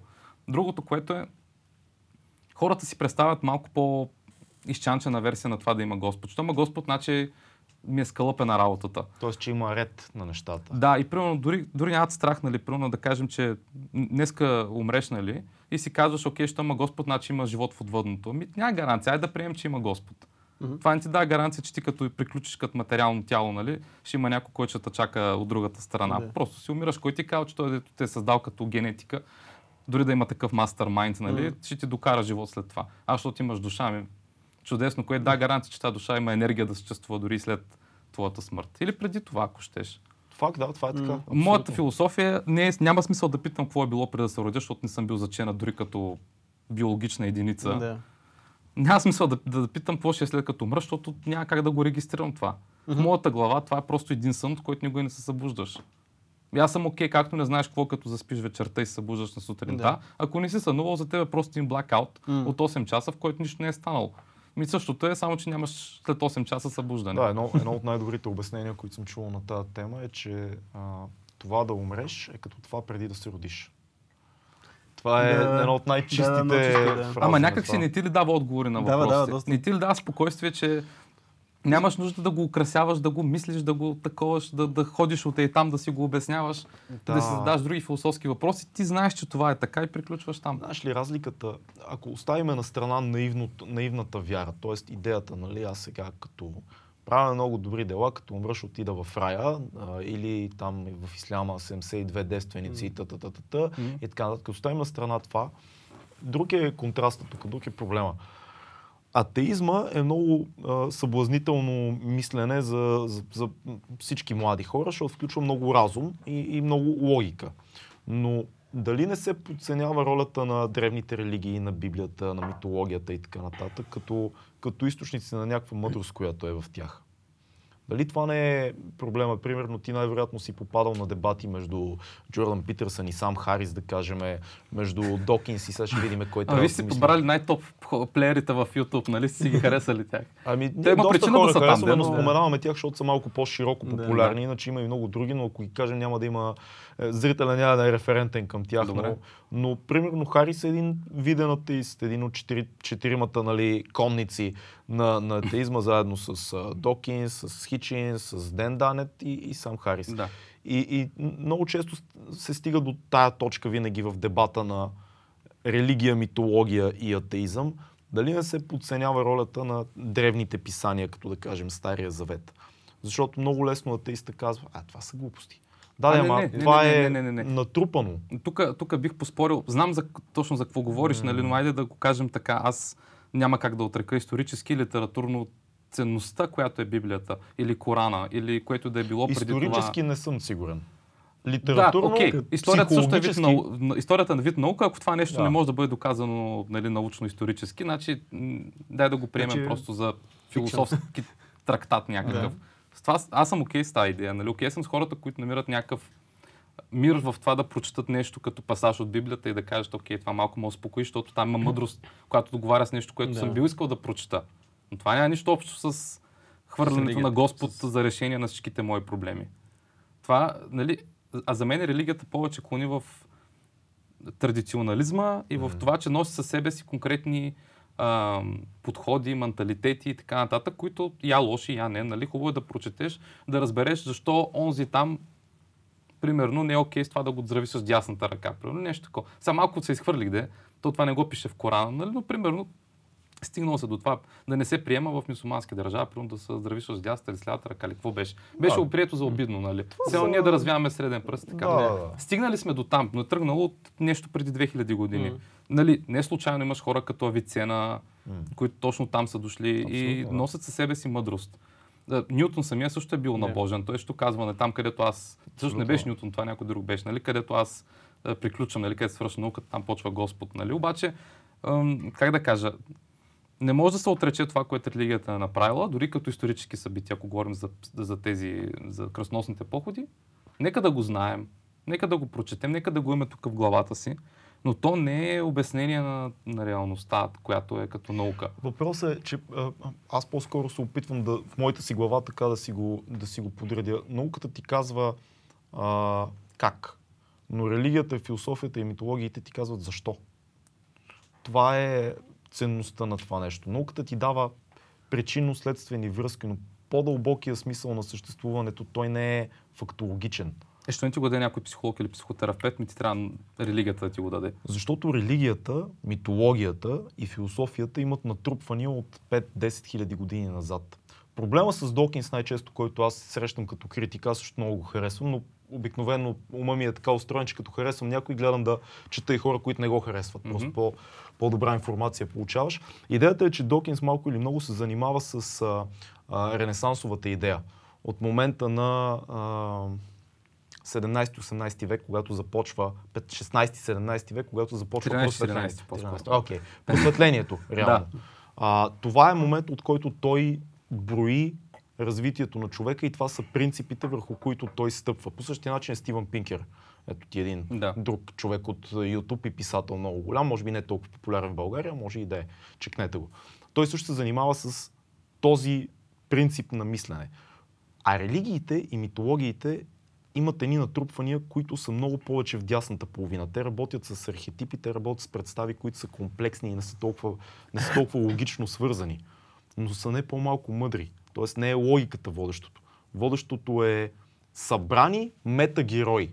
Тоест хора, които събират принципи. Принцип този и този има това и това, събираме го в това, тези двамата имат това и това, събираме това и това. И Е, това да. ти е един Исус, това ти е примерно един Буда, това, това са ти метагероите. Зевс, ако щеш, Зевс, Локи. абсолютно, да. Това са архетипни метагерои. И там също има много мъдрост, защото разпознавайки тези принципи, ти виждаш карти, ти виждаш ориентири в живота си. Защо да направиш това и това? Ама Ричард Докинс никога не е отричал тия неща. Той просто не базира аргументите си на тях, защото той е по-силен другаде. Аз също казвам, аз не отричам тези М. мъдрости, архетипи и така нататък. Аз също съм чел и гръцка, да, се учи в училище, там митология и а, скандинавска, египетска. Аз бях особено като дете, до първи до трети клас, от фен на, егип... на египетската митология и така нататък. Та затова, нали, чел съм доста въобще тяхното царство там, как продължава 4000 години и така нататък. Нали, това е нещо, което ти грабва вниманието, наистина има нещо, което да се замислиш, абе, тия пирамиди, дед ги построиха там, нали, впечатляващо, е, като се замислиш, че дори египтяните, които са били по време на Птолемейски Египет, разбирай, хиляда години преди Христа, макар че не са толкова много, и дори те си казвали, бе, това е верно е голяма работа. Тоест, те са били там 2000 години преди Птолемейски Египет. А ние сме 2000 години след него. Тоест, за какво голямо разстояние времето говорим, хората смятат за впечатляващо. И те са го правили с една представа за, за Озирис, за Ра, за Изида. Да, с техни архетипи, реално. Значи ти има какво да научиш от това. Наистина, аз не отричам това, което ти можеш да научиш с тези неща като мъдрост. Аз казвам, че тези неща ми допълват картинката, правят ми я шарена. Примерно, ако съм човек на изкуството, ще ми направят по-интересно изкуството за всички. Но не казвам, че те ми носят смисъл за, за богове. Не казваме един бог, нали? Говорим за богове изобщо. За нещо, което е висше, от някъде ми спуска инструкции, направил ми е план в живота. Не, това е, това е детинско смисъл, това е наивно. По-скоро ценността е в това да имаш ценностна система, да извадиш от някъде ценностна система. Нали? Най-голямата критика на, на, Ма ти трябва да ходиш на църква всяка неделя, за да изградиш ценностна система. Със- трябва със си сигурност. добри родители, хубаво възпитание, образование и да мога мислиш кратуната Със си. сигурност, но ако проследиш причинно-следствените връзки, добрите родители, доброто образование и доброто общество, назад като тръгнеме, се свързват с религия и митология. Е, Защото човек, тия принципи говорим са Хитлер е залегнали... бил Християнските католик. ценности, не случайно са християнските ценности. Нали? Това е... На немската армия Втора война е писал год, пишал Гот Митунс на Го- Господ с нас, на, това, на, на коланите им. Ами- И следващия момент не асоциираш Хитлер с такова. Ти даже си кажеш, той е сигурно атеист. С, с Хитлер е малко по, по-сложна ситуация. Там влизат те, затова много са харесвали Ниче, защото Ниче има идеята за свръхчовека. Идеята, че след като ние забравиме за религията, ние сами може да изковеме собствените си ценности. Това Да. правят и, и, и реално и в Съветския съюз, които са тотално, тотални атеисти. Да. Реално. Така че там е малко по... Не съм много съгласен за Хитлер, че по някакъв начин е провокиран от, от а, религията. О, не, не, не, не, изобщо не съм казал, че е Да. провокиран от религията. Казах ти, че взели религията не е, е, казвам ти, че религията не е оправдание за едното и за другото. Религията не ти казва, че имаш добро възпитание, но не ти казва, че имаш ще, ще имаш и решение, когато някой е с лошо възпитание. Ами не, по-скоро друго се опитвам да ти кажа, че принципите, които имаме за добро общество, за добро семейство и за, за тези основните морални ценности, да бъдеш добър приятел, добър съпруг на жена си, добър баща и така нататък, ако ги проследиш достатъчно назад във времето, няма как да не минеш през религиозните ценности. Е, няма как наистина. Просто И исторически е има, така. има много яка теза, нали, която често, често така за забравяне не се спомена, особено от атеисти, какъвто се смятам и аз, но се опитвам да бъда широко скорен, а, че всъщност цялата съдебна система, която идваме, стъпва върху християнството. До, до, преди, а, до преди 15-16 век, преди да влязат християнски ценности в съдебната система, в а, ца- царския двор и така нататък, никой не цени това, че всеки е, а, всеки е такъв... А, Живота му е ценен. всеки, всеки има ценността на живота, да. Всеки живот е ценен. Тази идея преди това я няма.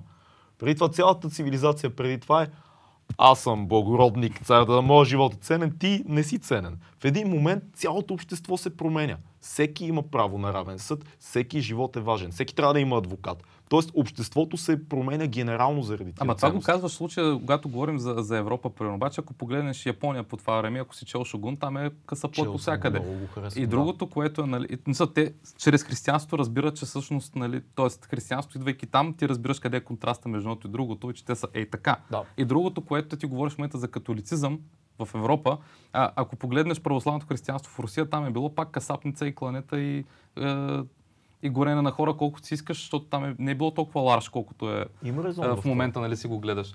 Прав си, може би си прав точно за това, което кажеш. Не влизат такива ценности и се замисляш за смисъла на човешкия живот, благодарение на това.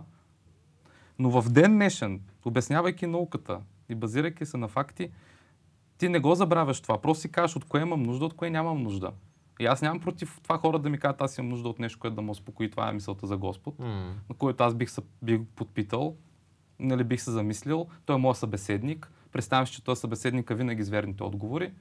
Аз получавам нещо, което ме прави по-добър човек, защото просто това ме успокоява. И аз не съм против това. И не мисля, че преча на някого, казвайки, че аз нямам нужда от това.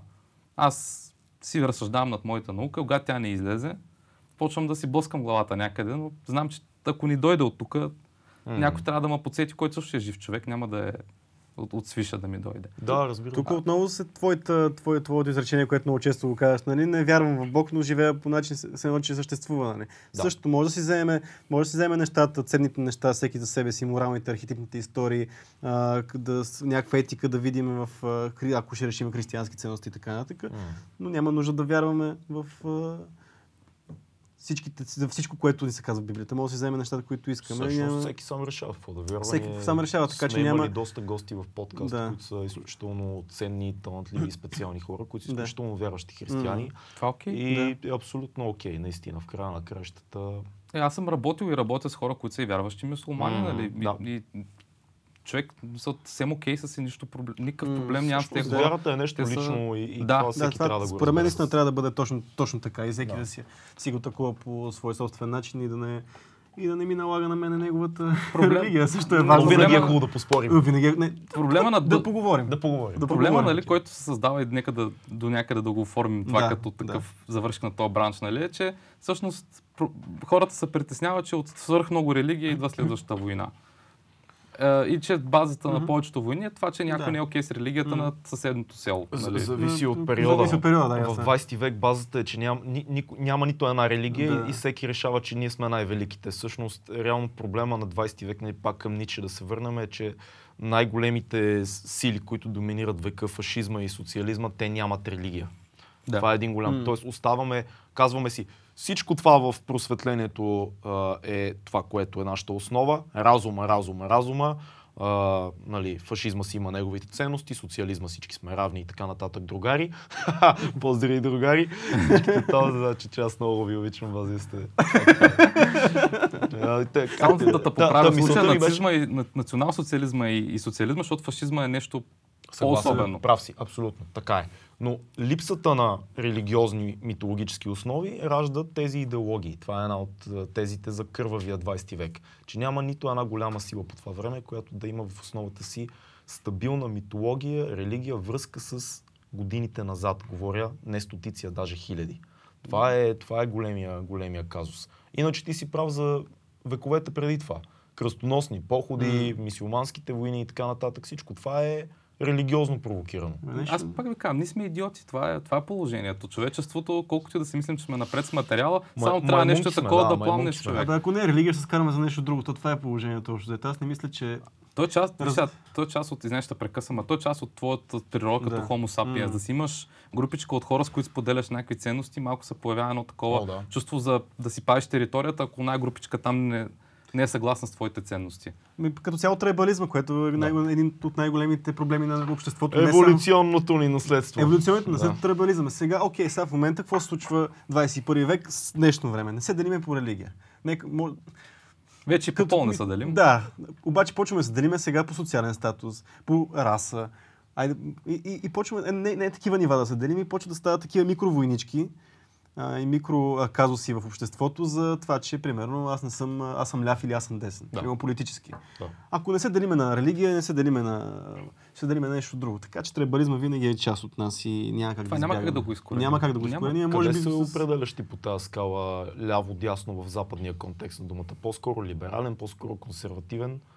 Е, предпочитам да не коментираме тази тема. Така ли? Не, не, наистина нямам никакъв проблем да коментирам Да. политика, но в случая това може да не се приеме добре за, за зрителите и в последствие, нали, да, как да кажа, да ми носи лоши а, Дивиденти. дивиденти, да, Да. не знаех точната дума. Да, съвсем накратко, принцип съм дясно мислещ човек. М. Не съм крайно десен, но предпочитам да Да, не обсъждам. огромна разлика между тия Не съм крайно десен. Но б- а, може да те обвинят хора, че си такъв, примерно, ако се кажеш някак. Да, раз... Винаги е така, винаги има този риск. Човек, ако говорим за, за клюките, така или иначе хората обожават клюки. Тук М. не говоря за клюките стил жълти вестници. Да. Говоря просто някой каже нещо за някого и директно и почва нещо да ти штрака там, че не е наред. Ние сме имали такъв проблем и с Орлин, че дори нещо малко по-вдясно, да кажем, веднага се ми биваме Да, обвинявано за крайни е, Да, крайни истината е, че а, ние сме много странен микс, защото ние сме изключително либерални за някои идеи, за други сме доста по-консервативни. И, и това варира. И това според мен е най-логичното нещо. Един човек за различни идеи да има различна позиция. Аз съм изключително либерален за теми като а, раса, за теми като разнообразие на хората, за избора, който всеки човек има. Изключително либерални сме за теми като марихуана и така нататък. Но има теми, примерно, които са повече свързани с семейство, с Семейството. отглеждане на деца и такива приятелства. Класически такива неща, които сме по-скоро консервативни за М. тях. Тоест, ние вярваме в класическата версия на, на тази тема. Тоест, аз вярвам, че човек трябва да има приятели. Важно е, в семейството е много важно, образованието е важно, но примерно съм социалист за здравеопазване. Тоест, мисля, че всеки трябва да има достъп до медицински услуги. Това е социална идея, това е социалистическа идея реално. Така че много варира къде си спрямо дадената тема и това е много, много важно да се разбере. Истината е... Не, нека просто да мислим с главите си в общи линии. Това бих казал за, за всеки. Да избираме всеки според зрител. случая Не, не, не само да избираме според случая, да си направиш сметката реално какво избираш, отказвайки се от другото. Тоест, приемайки това, какво приемаш всъщност М. и кое не приемаш. И в случая не става въпрос, нали, ляво и дясно. Става въпрос, окей, взема решение, че днеска гласувам за някого, който подкрепя социалното здравеопазване. Така. Тоест трябва да приема факта, че от моите данъци отиват пари за хора, дори които не познавам. Не кам дали е добро или лошо. Просто казвам, едното изключи, ще изключи другото. И човек, който има мозък в главата си, трябва да направи сметката, кое е нещо, което на него му харесва. Да. Истината е, че демокрацията ще направи така, че колкото души мислят повече в оная посока, конкретна посока, тя, Да. тя ще спечели в момента управлението. Следващия път ще спечели някой друг. Не е идеалното нещо, но това е най-доброто, до което сме стигнали. Мгм. И макар, че демокрацията зародила хора като Хитлер, защото го споменахме преди малко, Факт. пак имаш демокрация и по-добро от нея няма да измислиш, защото тя просто всеки взима решение, накрая мнозинството е това, което решава народа. Нали, тук не говорим за системи, за корупция и така, да говорим просто за идеята. Да, но тук много сериозно го има и фактор информация. Тоест, обществото взима решение на базата на информацията, която има. А има. Четвъртата власт. Да, да. А някой решава каква информация ще достигне до обществото. За да вземе то решението си М. на тази база. Тоест, ако контролираш информацията, контролираш решението. Еми, бедността, какво беше то? Бедността е най- най-доброто наказание за не, не знаещите ли, не, неуките народи ли, или мързеливите беше. Абе, не мога да си спомня как беше самата мисъл, но имаше такава мисъл, която точно това казваше. Нали? Ти, ако, ти ако имаш медии, нали, които ти дават някаква информация и прочетеш нещо, аз като учен, примерно, никога не съм чел една единствена статия Да, за нещо. Много източници. Аз чета 10 статии, за да, Да. си направя един извод. Ма 10 статии. Тук не говоря статии стил... Е, не, не кам сега реклама на вестници и списания, но не говорим за статия в Говори списанията. спокойно с имена, няма никакъв проблем. Окей. Това е интернет. а, Ами, окей, гледай сега, нали ти каза биво и така, нали? Окей, Да. чета нещо там в 24 часа в труд, в не знам си какво. Абсолютно, Чета ги всички, начин. ако щеш, дори чета и хайком, нали? Прочитам тази цялата информация, но това е моето виждане на една много плитка тема. Аз не, не мога да се замисля, четейки тия статии. Когато говорим за наука, аз чета статии, които са по 10-15 страници PDF-и. Вътре пълни с формули, с математика, с не знам си какво. Човека е вложил вътре свръх много усилия да го напише, защото знае, че каквото е написал остава в историята и някой от другия ден ще дойде и ще му каже, бе, тапанар, какво написа, бе? Отдолу имаш 20 източника. Човек са, той самия е чел супер много за да напише това. И ти четеш 10 такива и казваш едно изречение в твоята дисертация. Затова не се прави лесно научна дейност, защото ти, за да си прав, трябва наистина да си прав. И да докажеш, че си прав. Нали? Или с твой експеримент, или с това твърдение от някого, който вече го е доказал. Докато това, което имаш в медиите изобщо, нали, което бързо се прави, нали, като публикация, Да. няма ти половин час да скълпиш някакъв текст, примерно, то няма как да се базира на такава дълбочина. И ти реално почваш да си... Не можеш да си направиш първо истински извод за тази работа, не можеш да видиш цялата картинка. Да. Директно в моята глава отива в графата, това няма смисъл. М. Нали, чета го, колко да се информирам какво казал някой, какво разбрал от другия. И си казвам, аз съм съгласен, не съм съгласен. Ако искам да задълбая, почвам да търся някъде другите информация. Ако не мога да намеря, спирам до там. Знаеш ли, Ноам Чомски а, много говори за това в един документален филм, който се казва Пропаганда, Мгм. който е, препоръчвам го абсолютно на всички, мисля, че го има в YouTube. Мгм. А, и Той говори за цялата идея на пропагандата, история на пропагандата и така нататък. Това също е военен термин пропаганда. Да. Но той казва, че най-големия, най-куцото нещо във века, в който живеем, е, че има толкова много а, източници на информация, толкова много мнения, че нито един човек, който работи и съществува нормално в обществото, няма времето да изследва даден проблем в дълбочина. А той казва наистина, за да разберете неща от политиката, като за кой да гласувате елементарно, как, защо плащате дадени данъци, каква е историята на даден закон, който се е приел през деня в правителството и т.н. Вие трябва да отделите 10 на часа да проучите този въпрос. И никой няма това време. И затова е много важно да изберете източниците на информация, които получавате, да са от хора, които с, така, са проявили тези часове, Мгм. са изучили дадения проблем в дълбочина и ми вярвате. И това е трудното да е намериш трудно източници. източници. То като цяло почти не съществуват. То ще така, ти ще прочетеш 10, източник, 10 часа ще четеш източници, които имат еквивалентна стойност, М. което не те обогатява, по мое мнение. Нали, ако четем за такива публични теми. Но Ами- нека да съгласим и с факта, че економиката и политиката, колкото и хората да си въобразяват, нали, обществено мнение, нали, Не, че ти не ме е- разбра. Имах не е предвид по-скоро исторически източници. Тоест, ти не толкова медиите да четеш, колкото исторически източници, този закон, откъде тръгва, Аха, кой го да. е приел, както. Задълбочено да изследваш дадена тема, защо е довела до мястото, до което сме в момента. Човек цял живот, юристи, цял живот дават да, да разберат законите, И откъде сте професори, да са... политолози, лингвисти и т.н. и т.н. Хора, които работата им е да видят детайлите в дадена тема. Да. Нито един от нас няма времето това да го прави. Тоест, какъв е, какъв е нашия ход, за да сме информирани? Слушайте подкасти. А най-тъпото С е, правилните хора в тях. най-тъпото е като прочетеш, нали, някой казал, учените откриха еди какво си. Кои Да. учени? Кой да. открил? О, Къде да, го да, открил? да. Не знам си какво. Учените откриха планетата Хикс. Доказаха, че еди какво си. Кой бе? Кафето е полезно, кафето е вредно. да, Ама те казаха по на подкаст, че кафето е вредно. Значи е вредно. А, имаме нещо наречено книга, филм, събитие. А, нашите гости ни препоръчват една книга, която е важна за теб. Може да си я чел сега, може преди 10 години. Важна за теб книга, важен за теб филм, няма значение дали е нов или стар. И събитие, което предстои, което би било интересно за теб да посетиш и може да поканеш хората на него. А ти ме питаш в момента аз да дам някаква такава идея. Да. Да. Оф, това е трудна работа. Добре. Представяш ли ние да викаме хора да, да, И да си казвам. Сега ще ти кажем. Аз е, кажа- Аз така го усетих, че ти искаш да ми кажеш Това нещо. било тумъчи за нас. Сега, първото, което е явно разговора отива на затваряне, обаче Да. аз много бих желал да поговоря още, защото ми е интересно Добре. с, вашите дискусии и така нататък. Имаме ли Така че- батерии и всичко е наред? Не, не, може да го направим и друг път, ако мислите, че твърде тежко в момента вече да продължаваме. Кажи, ще- кажи, ние сме реди. А пък иначе, не, не, не, смисъл, темите са много, то видимо дали става дискусия, което на мен Да, ми харесва. Но, Просто не знаем хората доколко ще са останали след втория час, нали? То това е проблема. е, нали го да, пращате на запис в YouTube, после ще си го пуснат в Има го, колата. да. Да, и в има. YouTube, и в Spotify, на всяка. да, всякъде го има. Добре, айде, ис- искам една последна тема, Давай. която да загадне, после ще ви отговоря на въпроса Да. с това. А, тъй като ви- вие ме питахте за образованието, реших аз да ви питам сега обратно. Вие какво мислите за образованието? Тоест не е то, точно каква му е стоеността, а по-скоро какво бихте искали да промените и какво мислите, че не е окей. Да, аз съм по-близко до образователната В система. момента да. В момента, да. да. А, не, не. А, първо, че аз нали, отдавна съм завършил. А, много съм доволен и от... Аз лично за себе си съм много доволен от обра- образованието си. В гимназията аз съм учил компютърни технологии и системи, малко по-устаряло, но наистина това, което казваш ти, за, а, захваща някакъв интерес и от тогава са ми останали някакви неща. След това съм учил в надвис, където там образованието не мога да го сравня с нищо друго в България, защото Да. ти имаш много индивидуален подход от преподаватели а, към студенти. Мисъл, примерно, ние сме клас от 8 човека. Всеки преподавател ме познава мене, знае аз какво съм правил, знае моите, а, моите интереси, знае моите слаби места и може да ми преподава по този начин. За аз, затова съм. Сега в момента преподавам в колеж, в който преподавам отново на 10 човека.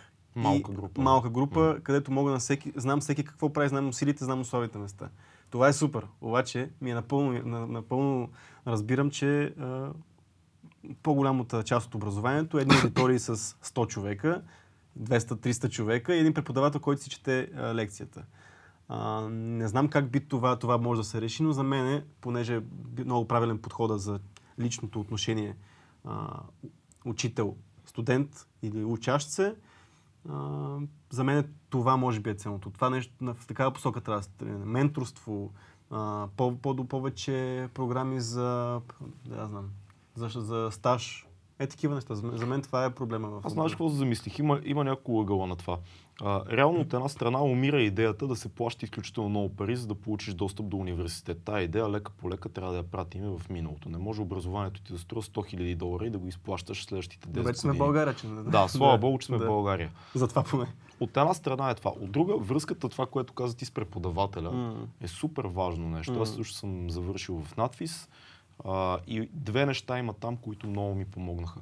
Едното е предизвикателството, че в, в нашата академия, за да продължиш, на края на всеки семестър, аз завършил режисура, ти трябва да направиш филм. Всеки семестър имаш филм. Ако не направиш филма, ти се дъниш и не продължаваш. И трябва да е приличен. Не може да е тотално Да. зле, защото има и състезания между отделните студенти, преподавателите оценяват и така нататък. Тоест ти трябва да направиш това нещо. С всеки следващ филм, това, са- това са 4 години, 8 семестра, ти правиш сега 8 филмчета. С всеко следващо нещо ти трупаш опит. Сблъскваш се с предизвикателствата, хаоса да направиш един филм. Но достъпа до от една страна колеги, които като тебе са надъхани, оператори, монтажисти, срещаш хора, съратници. От друга преподавателите, които имат своя опит и искрено искат да ти помогнат. Понякога ти казват истината в очите, ти си творец, нали, в нашия случай. Кажеш, аз съм велик. Ти казва, не, не си велик, това е идиощина, не го прави. Ти си чупиш главата, така, видя ли? Но поне не е много лошо. М. Тоест, прекия контакт, Да, това е да. супер. А, но в края на кращата, в края на деня, всяко едно висше училище, защото говорим за висше училища, в гимназията повечето сме тотални маймунки. Аз поне бях абсолютна маймунка. И изтървах много, щях да знам френски като хората. А сега парле в франсе, ама не се. Ама не се. Да, а, та, от тебе си зависи. Тоест, ако, ако ще да си в група с 100 човека, Мгм. ако ти си отишъл там да учиш програмиране или да станеш експерт в изкуствен интелект, сферата, подспециалностите и т.н., ти ще седнеш, ще четеш в интернет, ще следваш нови течения, ще се ориентираш, ще видиш кой е института, който ти предлага най-добра реализация, финансирането е много важно тук, ще търсиш контакт с преподавателите, ще, няма да изпълняваш само задачите от университета, ще отидеш да стажуваш, ще направиш това, това, това. М. Страстта, която ти имаш е важното. Проблема на съвременния свят е парите да не са главния ограничаващ фактор. Ти да кажеш, аз много искам да уча кино, но а, а, семестъра е 10 000 долара в Да. И другото, което също е голям проблем в днешно време, според мен, е, че имаме прекалено много голям избор. И, и много лесно скачаме от специалност в специалност. Много пъти е съм го говорил. тема, да. Да, аз си намирам едно нещо, то ми хареса в началото, в момента, който стане трудно, айде да видя това, другото Но може да е по-лесно. образованието е симптом на целия то проблем във всичко. Да. Реално. Да, така е. Аз Това знаеш, е че... гаджета, как, как, медии, виж как кара мухата и си... Да. А не, много ми хареса какво отговаряте. ние, ние обичаме да си да, дърварим. си ранти така. Е, Това е а, опасно, защото така сме изолирали гости понякога без да искаме. С Бохо беше много Да, готино, да. защото Бохо и той като те много обича. А вие какво мислите за това? И ние почнем да си говорим и той по някое време да. хм, Е, не, аз горе-долу имам една представа в главата си колко време трябва да продължи вашата пледуария, нали, за да прекъсна и аз да, да си поискам думата, но Да, да, а, в случая всичко, което казахте до някаква степен се припокрива и с едни мои виждания. В случая не казвам дали някой е прав или не, а по-скоро какви са вижданията на хората. Има едно нещо, което ти каза обаче, 100 000 долара за университет звучи баснословно, но то създава една друга ситуация. Там създава една ти не отиваш в Харвард и хората от Харвард не излизат умници, защото Харвард е много добър университет, създаваш гении на изхода си, а просто конкуренцията, която се получава от хората, които много са искали да отидат в Харвард, М. те или са някакви гении, които са влезли с пълни стипендии и са си скъсали четири буквията от учене и са им, им е платено образование М. от Харвард, защото Харвард вижда в тях бъдещ гений. Или човек, който е могъл да плати тия пари, но то обикновено тия пари не му падат тук така от небето, особено при американците. М. Не мога, трудно ще имаш някой разглезен нали, в, в Харвард. е, и ти си прав абсолютно за това. Има два типа хора в Харвард, в Принстън и в тия университети. Едните са 10% гении, които влизат с стипендии от целия свят. Но по-големия процент, и съм чел доста изследвания, затова Мгм. имам приятели, които учат тия университети, са точно разглезени мамини синчета на old white money. Нали, старите бели пари. Това са нефтени магнати, тъй нататък, политици, хора, които изпращат сина си в този университет. Той нищо няма да научи там, но му трябва това нещо, за да влезе той после в фирмата на баща си и да продължи семейния бизнес или да влезе в политиката и така нататък. Точно така, но имаше тази, не точно конкуренцията, което ви казахте, отношението между Да. хората се забелязва. Ема да кажем, това че това момче- са 10% са тук. Гените 10% са мамините синчета и другите са. На- Направо другите са, си, не направо са си 80 мамините На- синчета и не, 10 може. гените. На, на, хората, които са там, може да им штракне лампата, абе, той, той май е интересно, нали? може би бих учил. Но това Мгм. е твърде абстрактно, сега мисля Да. философски тук. Да. Просто просто искам да кажа това, че а, и в Харвард да си, де, това, което ти каза, не седнеш ли стра- с страст да учиш, да го прочетеш, да го разбереш, да го осъзнаеш, да го практикуваш, няма как да стане.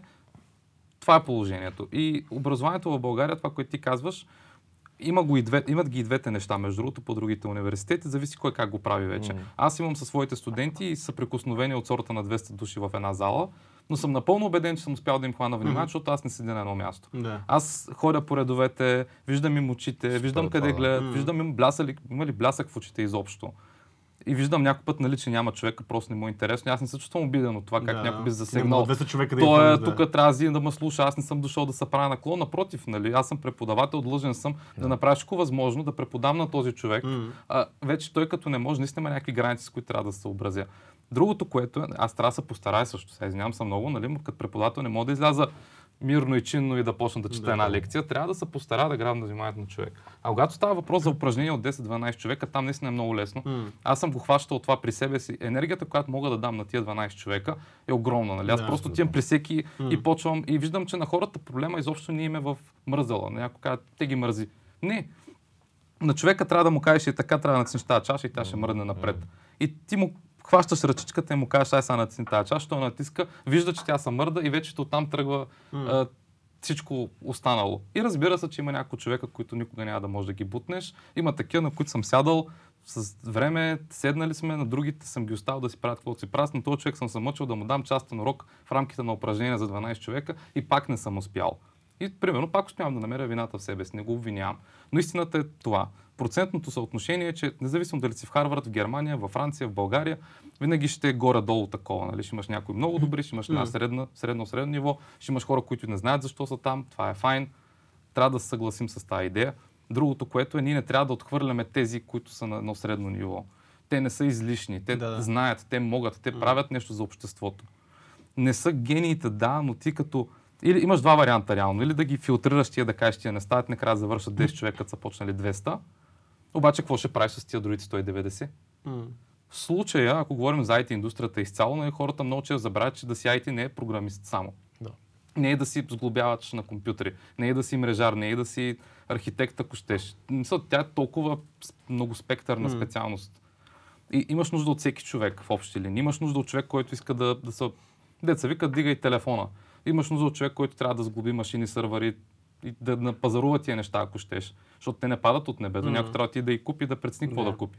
Трябва да имаш човек, който ще ти измисли архитектурата, трябва да имаш човек, който ще ти измисли цялата система, трябва да имаш, няко... да имаш и кодера Мгм. и валидатори, системен инженер и така нататък. И, и това е нещо, което не знам защо толкова тенденциозно се забравя. От, е, и то, между другото, от преподаватели, не само от, е, от обществото Да. като цяло. Нали, ние не сме длъжни да направим всеки програмист, ако говорим специално за тая насока. М, Както и не всички, които учат медицина, стават хирурзи. Мгм. Абсолютно. Това е положението. И ми харесва това, че вие виждате нещо подобно. Нали? Ти, ти, просто остави човека да се, да се хване за нещо, което му е страст и не му пречи да би го развие. било, би било важно успеха да е това, което те вкарва в даден университет, а да не е задължително. Тоест да, да не лишаваме хора, които биха имали успеха, но нямат парите. А, а, И не говоря за гениите, които имат Да. топ стипендиите, говоря за тия деца малко след тях. Не са за стипендия, но са много по-добри от мамините си А могат да си контратезата, а контратезата това исках да те питам даже и този въпрос. 100 хиляди долара мотивация ли са? Защото не все пак трябва да се хванеш, трябва да къмитнеш, което си говорихме преди ще. Зависи дали има значение за тебе, човек. Ако цял живот си жи- живял с 10, 000, 10 милиона По джобни, принцип 100 си прав. хиляди долара. Да, не ама ако си в средното ниво, това тези хора, които умни са, по някакъв начин ги намират тия пари, ама нали, могат да В изплащат. 21 век кому е нужно това нещо? А, Информацията да, е това, аз- което е свободната стока. Защо, защо трябва да го правим това нещо? Когато ти с един добър преподавател да попаднеш, един добър ментор, айде да кажем Ментор, не да, да, преподавател, ментор, ментор, да. кой да те насочи. Ти имаш в интернет всичко, което ти е необходимо. Има вече онлайн университети, които функционират. Защо трябва системата да е така устроена, че тази... ди- Кой не има по диплома първо? 21 век кой, колко фирми в момента, и това се повече и повече уми... Наема се по портфолио, по препоръка, по предишен опит. Никой не идва да ти каже, айде в нашия бранш е така, а, важно е какво си направил, има значение къде си учил, има значение Да. къде си учил от преподавателите ти, но това пак не е по диплома, М. а е преподавателят. Така е, да. Защо трябва да бъде по този начин устроено образованието, че една сума пари да те дели от бъдещето ти и работата ти? И то за много места на Запад, наистина гигантска сума. невъзможна сума, Да. която се изплаща, особено за специалности като медицина на, на Запад. То е просто безумие. А, Но тук сега ти го казваш от гледна точка на наша специалност. Сега тук Десо да каже в IT сферата, дали дипломата откъде и дали я имаше важна въобще в тази, в тази сфера, която си ти. Аз бих го казал по от, отстрани отговора на този въпрос. Нали, аз имам публикация с един колега, Филип Петров се казва, длъжен съм да му споменем, ето, според мен, с който двамата твърдяхме на база статистика, НСИ и така нататък, че има значение, но не пряко какъв си. И аз ще ви обясня защо.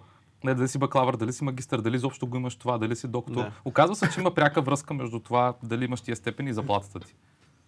Има връзка. Може да видиш, че ако имаш едното, имаш по-висока заплата. Да. Това не значи, че то ти докарва заплатата. Това означава, че има нещо в тебе, което цъка повече, отколкото на някой друг. Да. И аз ще кажа, че дипломата би имала значение за мен. Няма нищо общо с знанията ти, които пише, че ги имаш по диплома.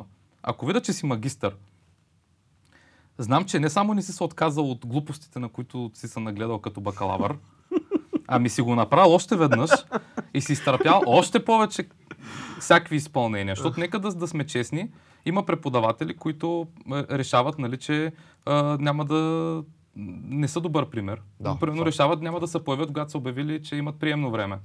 Ти имаш въпрос, отиваш, питаш, никой не се появява. Ами, как да стане? Имаш момента, в който пък имаш отлични преподаватели. Но той преподавател ти викаш, не е попаднал при тебе, той е отишъл при някой друг, на друга група е преподавал Да. и така нататък. И тъй като имаш тази субективност, няма как да кажа този е по-добър програмист от другия по диплома.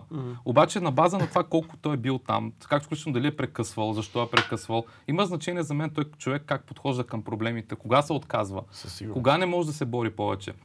И най-малкото нещо, което разбирам от човек, който има няколко нали, бакалавър магистър, е, че знае как да си разпределя времето, особено ако е взел магистратурата, докато е работил. Значи този човек знае как да се разбере с менеджера си, не го е страх да отиде и да каже, аз имам нужда от малко време, искам да взема един ден отпуск, нещо такова. Няма да скрие от мене нещо, т.е. ще каже това, днеска не ми се получи, защото имах друг ангажимент, така, така, така, но утре няма да се повтори. Освен това знам, че няма да, наистина да се повтори, защото той знае какво ще последва. Всички тия неща може да ги вземеш и от CV-то на човека и от предишните места, на които е работил.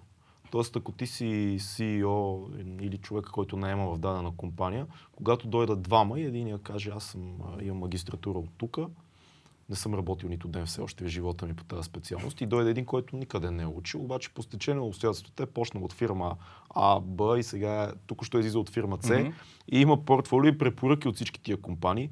Ти от неговото си ви ще вземеш, че той знае как да разпределя времето си, плюс сблъскал се с реални проблеми на пазара, плюс предишният му шеф ще се обадиш каже, това е много добро момче, вземи него. Много хубав въпрос, между другото, Да. но според мен тия двете неща са ортогонални смисъл. Търсиш различен човек. Този, който е с бакалавърската и с магистърската степен, няма нито един ден опит, той има едни характеристики, той другия има други.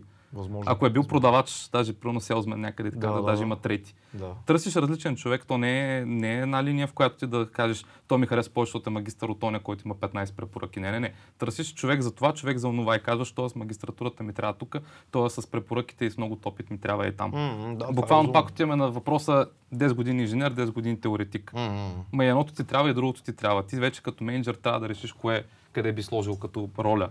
Да, абсолютно е така. Книга, филм, събитие. Добре. Филм Dead Poet Society, Супер. Обществото на мъртвите поети. Страхотен За мен е безбожен филм. Какво ти хареса в него? Е факта, че не трябва да се страхуваш от това, какво има вътре в тебе и трябва да намериш начин да го изразиш и ако го направиш, даже може да бъде и красиво. М, Страхотен филм. А, книга беше следващото, мисля. Да. М, Малкият принц, бих казал на Екзюпери. Да. Може би книгата, която да те научи да си вярваш. Малко или много. Нещата не са толкова тегави, не са толкова сложни. Идеш нещо, което трябва малко така да, да си кажеш, абе, мога, бе, че малко да, трябва да просто днеска стана по-рано. Нещо трябва така да, да ще пия едно кафе, ще наумя, че ми е хубаво кафето. И ще отида и ще се боря с този гигантски слон, глътнат от змия и така Да, да, нататък. да, да, да. Това е... м, Не трудно ми е да опиша една книга, но тая книга, примерно, мога така да кажа, че най... Класик. има такава М. смисъл А нещо не е художествено да ни препоръчаш? Не художествено, а, бих препоръчал космическият пейзаж на Ленард Съскинд. Вече ако говорим за истински научни книги, бих препоръчал, то пък как се казваше серията му, Theoretical Minimum, пак на Ленард Съскинд. Те са три книги за квантова, меха... за квантова механика, за uh, Special Relativity и за класическа механика. Що ме минимум, ще прочетем. Не, той има математика вътре, но хубавото човекът ти обяснява математиката откъде идва. Тоест, Да, да. тази буквичка там как се е появила, малко Мгм. като твоето с религията, откъде е тръгнал и така нататък. Хубавото е, че той наистина го обяснява качествено и според мен всеки човек, който има научно-популярен интерес и иска да разбере малко от науката, може да ги прочете тия три книги. Супер. Приемам ги като една, нали? Да. Но, но, но са хубави, според мен. Ам, а и нека да си окажем честно, нали? Тази физика, която четеш там, в общи ни обяснение на всичко останало. М. И събитие каза. Да, Да, нещо, нещо, нещо което- което предстои, които би поканил нашите зрители, слушатели и приятели. Уау! Но по да не са ни А, приятели. да, приятели са, защото Ай, продължават да ни търпят. Брат. ни гледа, да. М, тук Може дори да е постановка, някаква прожекция, която искаш да, концерт, който искаш да посетиш. Да, Да, да, научна аз разбирам смисъла на въпроса, Да, да, просто не мога да нещо, реша между едно нещо, защото Давай две. е, вие така казвате, че е хубаво да помисля нали, над едно смислено. Ам, е то подкаст. Това подкаст? То подкаст. Да го гледат хората. Ще го гледат. Тук виж, Дай нещо друго. Стига сега подкаста. Това е много такова. Ох! Добре. Ам... Добре. Може би две неща бих казал. Да. Едно, едното би било, ако има концерт на Бъдръж, хората да отидат на него, защото е една от ценните български банди, които според мен се държат много професионално. И е хубаво човек да ги види на сцена. Чай сега, Блъдръж, с шеки ли бяха Блъдръж? Това ли Не, са? те са метали, така че не знам. Те, те Той са, шеки е метал. е, не, го, не знам точно кой Ама има шеки беше предвид, Blood но-. А, Както да е. Ако, им, ако има концерт на тази група, нали, със сигурност ще има някъде. хубаво, те си правят турне от време на време. Хубаво е Да. да се види, защото според мен се отнасят правилно към това, какво трябва да поднесе един музикант на сцената. Okay. Друго, което бих казал като, като събитие, нали, то вече не е, не е концерт, тук е по-скоро театър. Мгм. Ам, имам няколко любими постановки, но с удоволствие бих препоръчал хората, на хората в очакване на Годо. Хм. М, Това да отидат да гледат. М. Да се замислят над, над, над, над постановката. Мисля, че има... В Народния въпрос. театър в последния вариант с Иван Бърнев и с Деян Донков, мисля. А, че... само, че не в Народния ми правиха го последно в не София Лайф Клуб, но там до него този Мгм. театър а, А- Азарян. Азарян, да. Там го правеха последно. Но е тяхната постановка. нали? Тяхната Това е постановка е- вариант, да. Според мен чудесно. Страхотни актьори със Друго, тук като по-масштабна постановка, ако някой нали, иска да гледа така по-голяма, бих казал с любовта шега не била. Хм. Така че това са такива събития. И ще ми се да кажа някое събитие свързано с наука или нещо подобно, нямам така на сърце Аз да... даже мисля, че е по-интересно, че каза Да, концерт и точно така. постановка, защото е показва много по-голямо многообразие при теб и това е супер. Много ти благодарим за Да. това. Аз сигурност за ще се върнеш беше- пак, за да си говорим и за други неща. Ние да се подготвим повече за квантова физика и за други такива неща и да, тогава пак да го поканим. Филката ще пусне интернет Ще и в слушалката интернет. ще ни ги говори неща. Аз малко съжалявам, че не, Не, не не. бях подготвен така от, например, виса да изкарам някакви елементарни примери. Тук ви съм омазал нещо. така че че Всичко е хората на запис, ще си го пускат. аз, няма, аз няма да го гледам най-вероятно. ще пуснем и субтитри, ако трябва. Това беше епизод 26. Гледайте ни, слушайте ни, абонирайте се. И, и така, приятелчета. Чао, до скоро. Бум! Чао.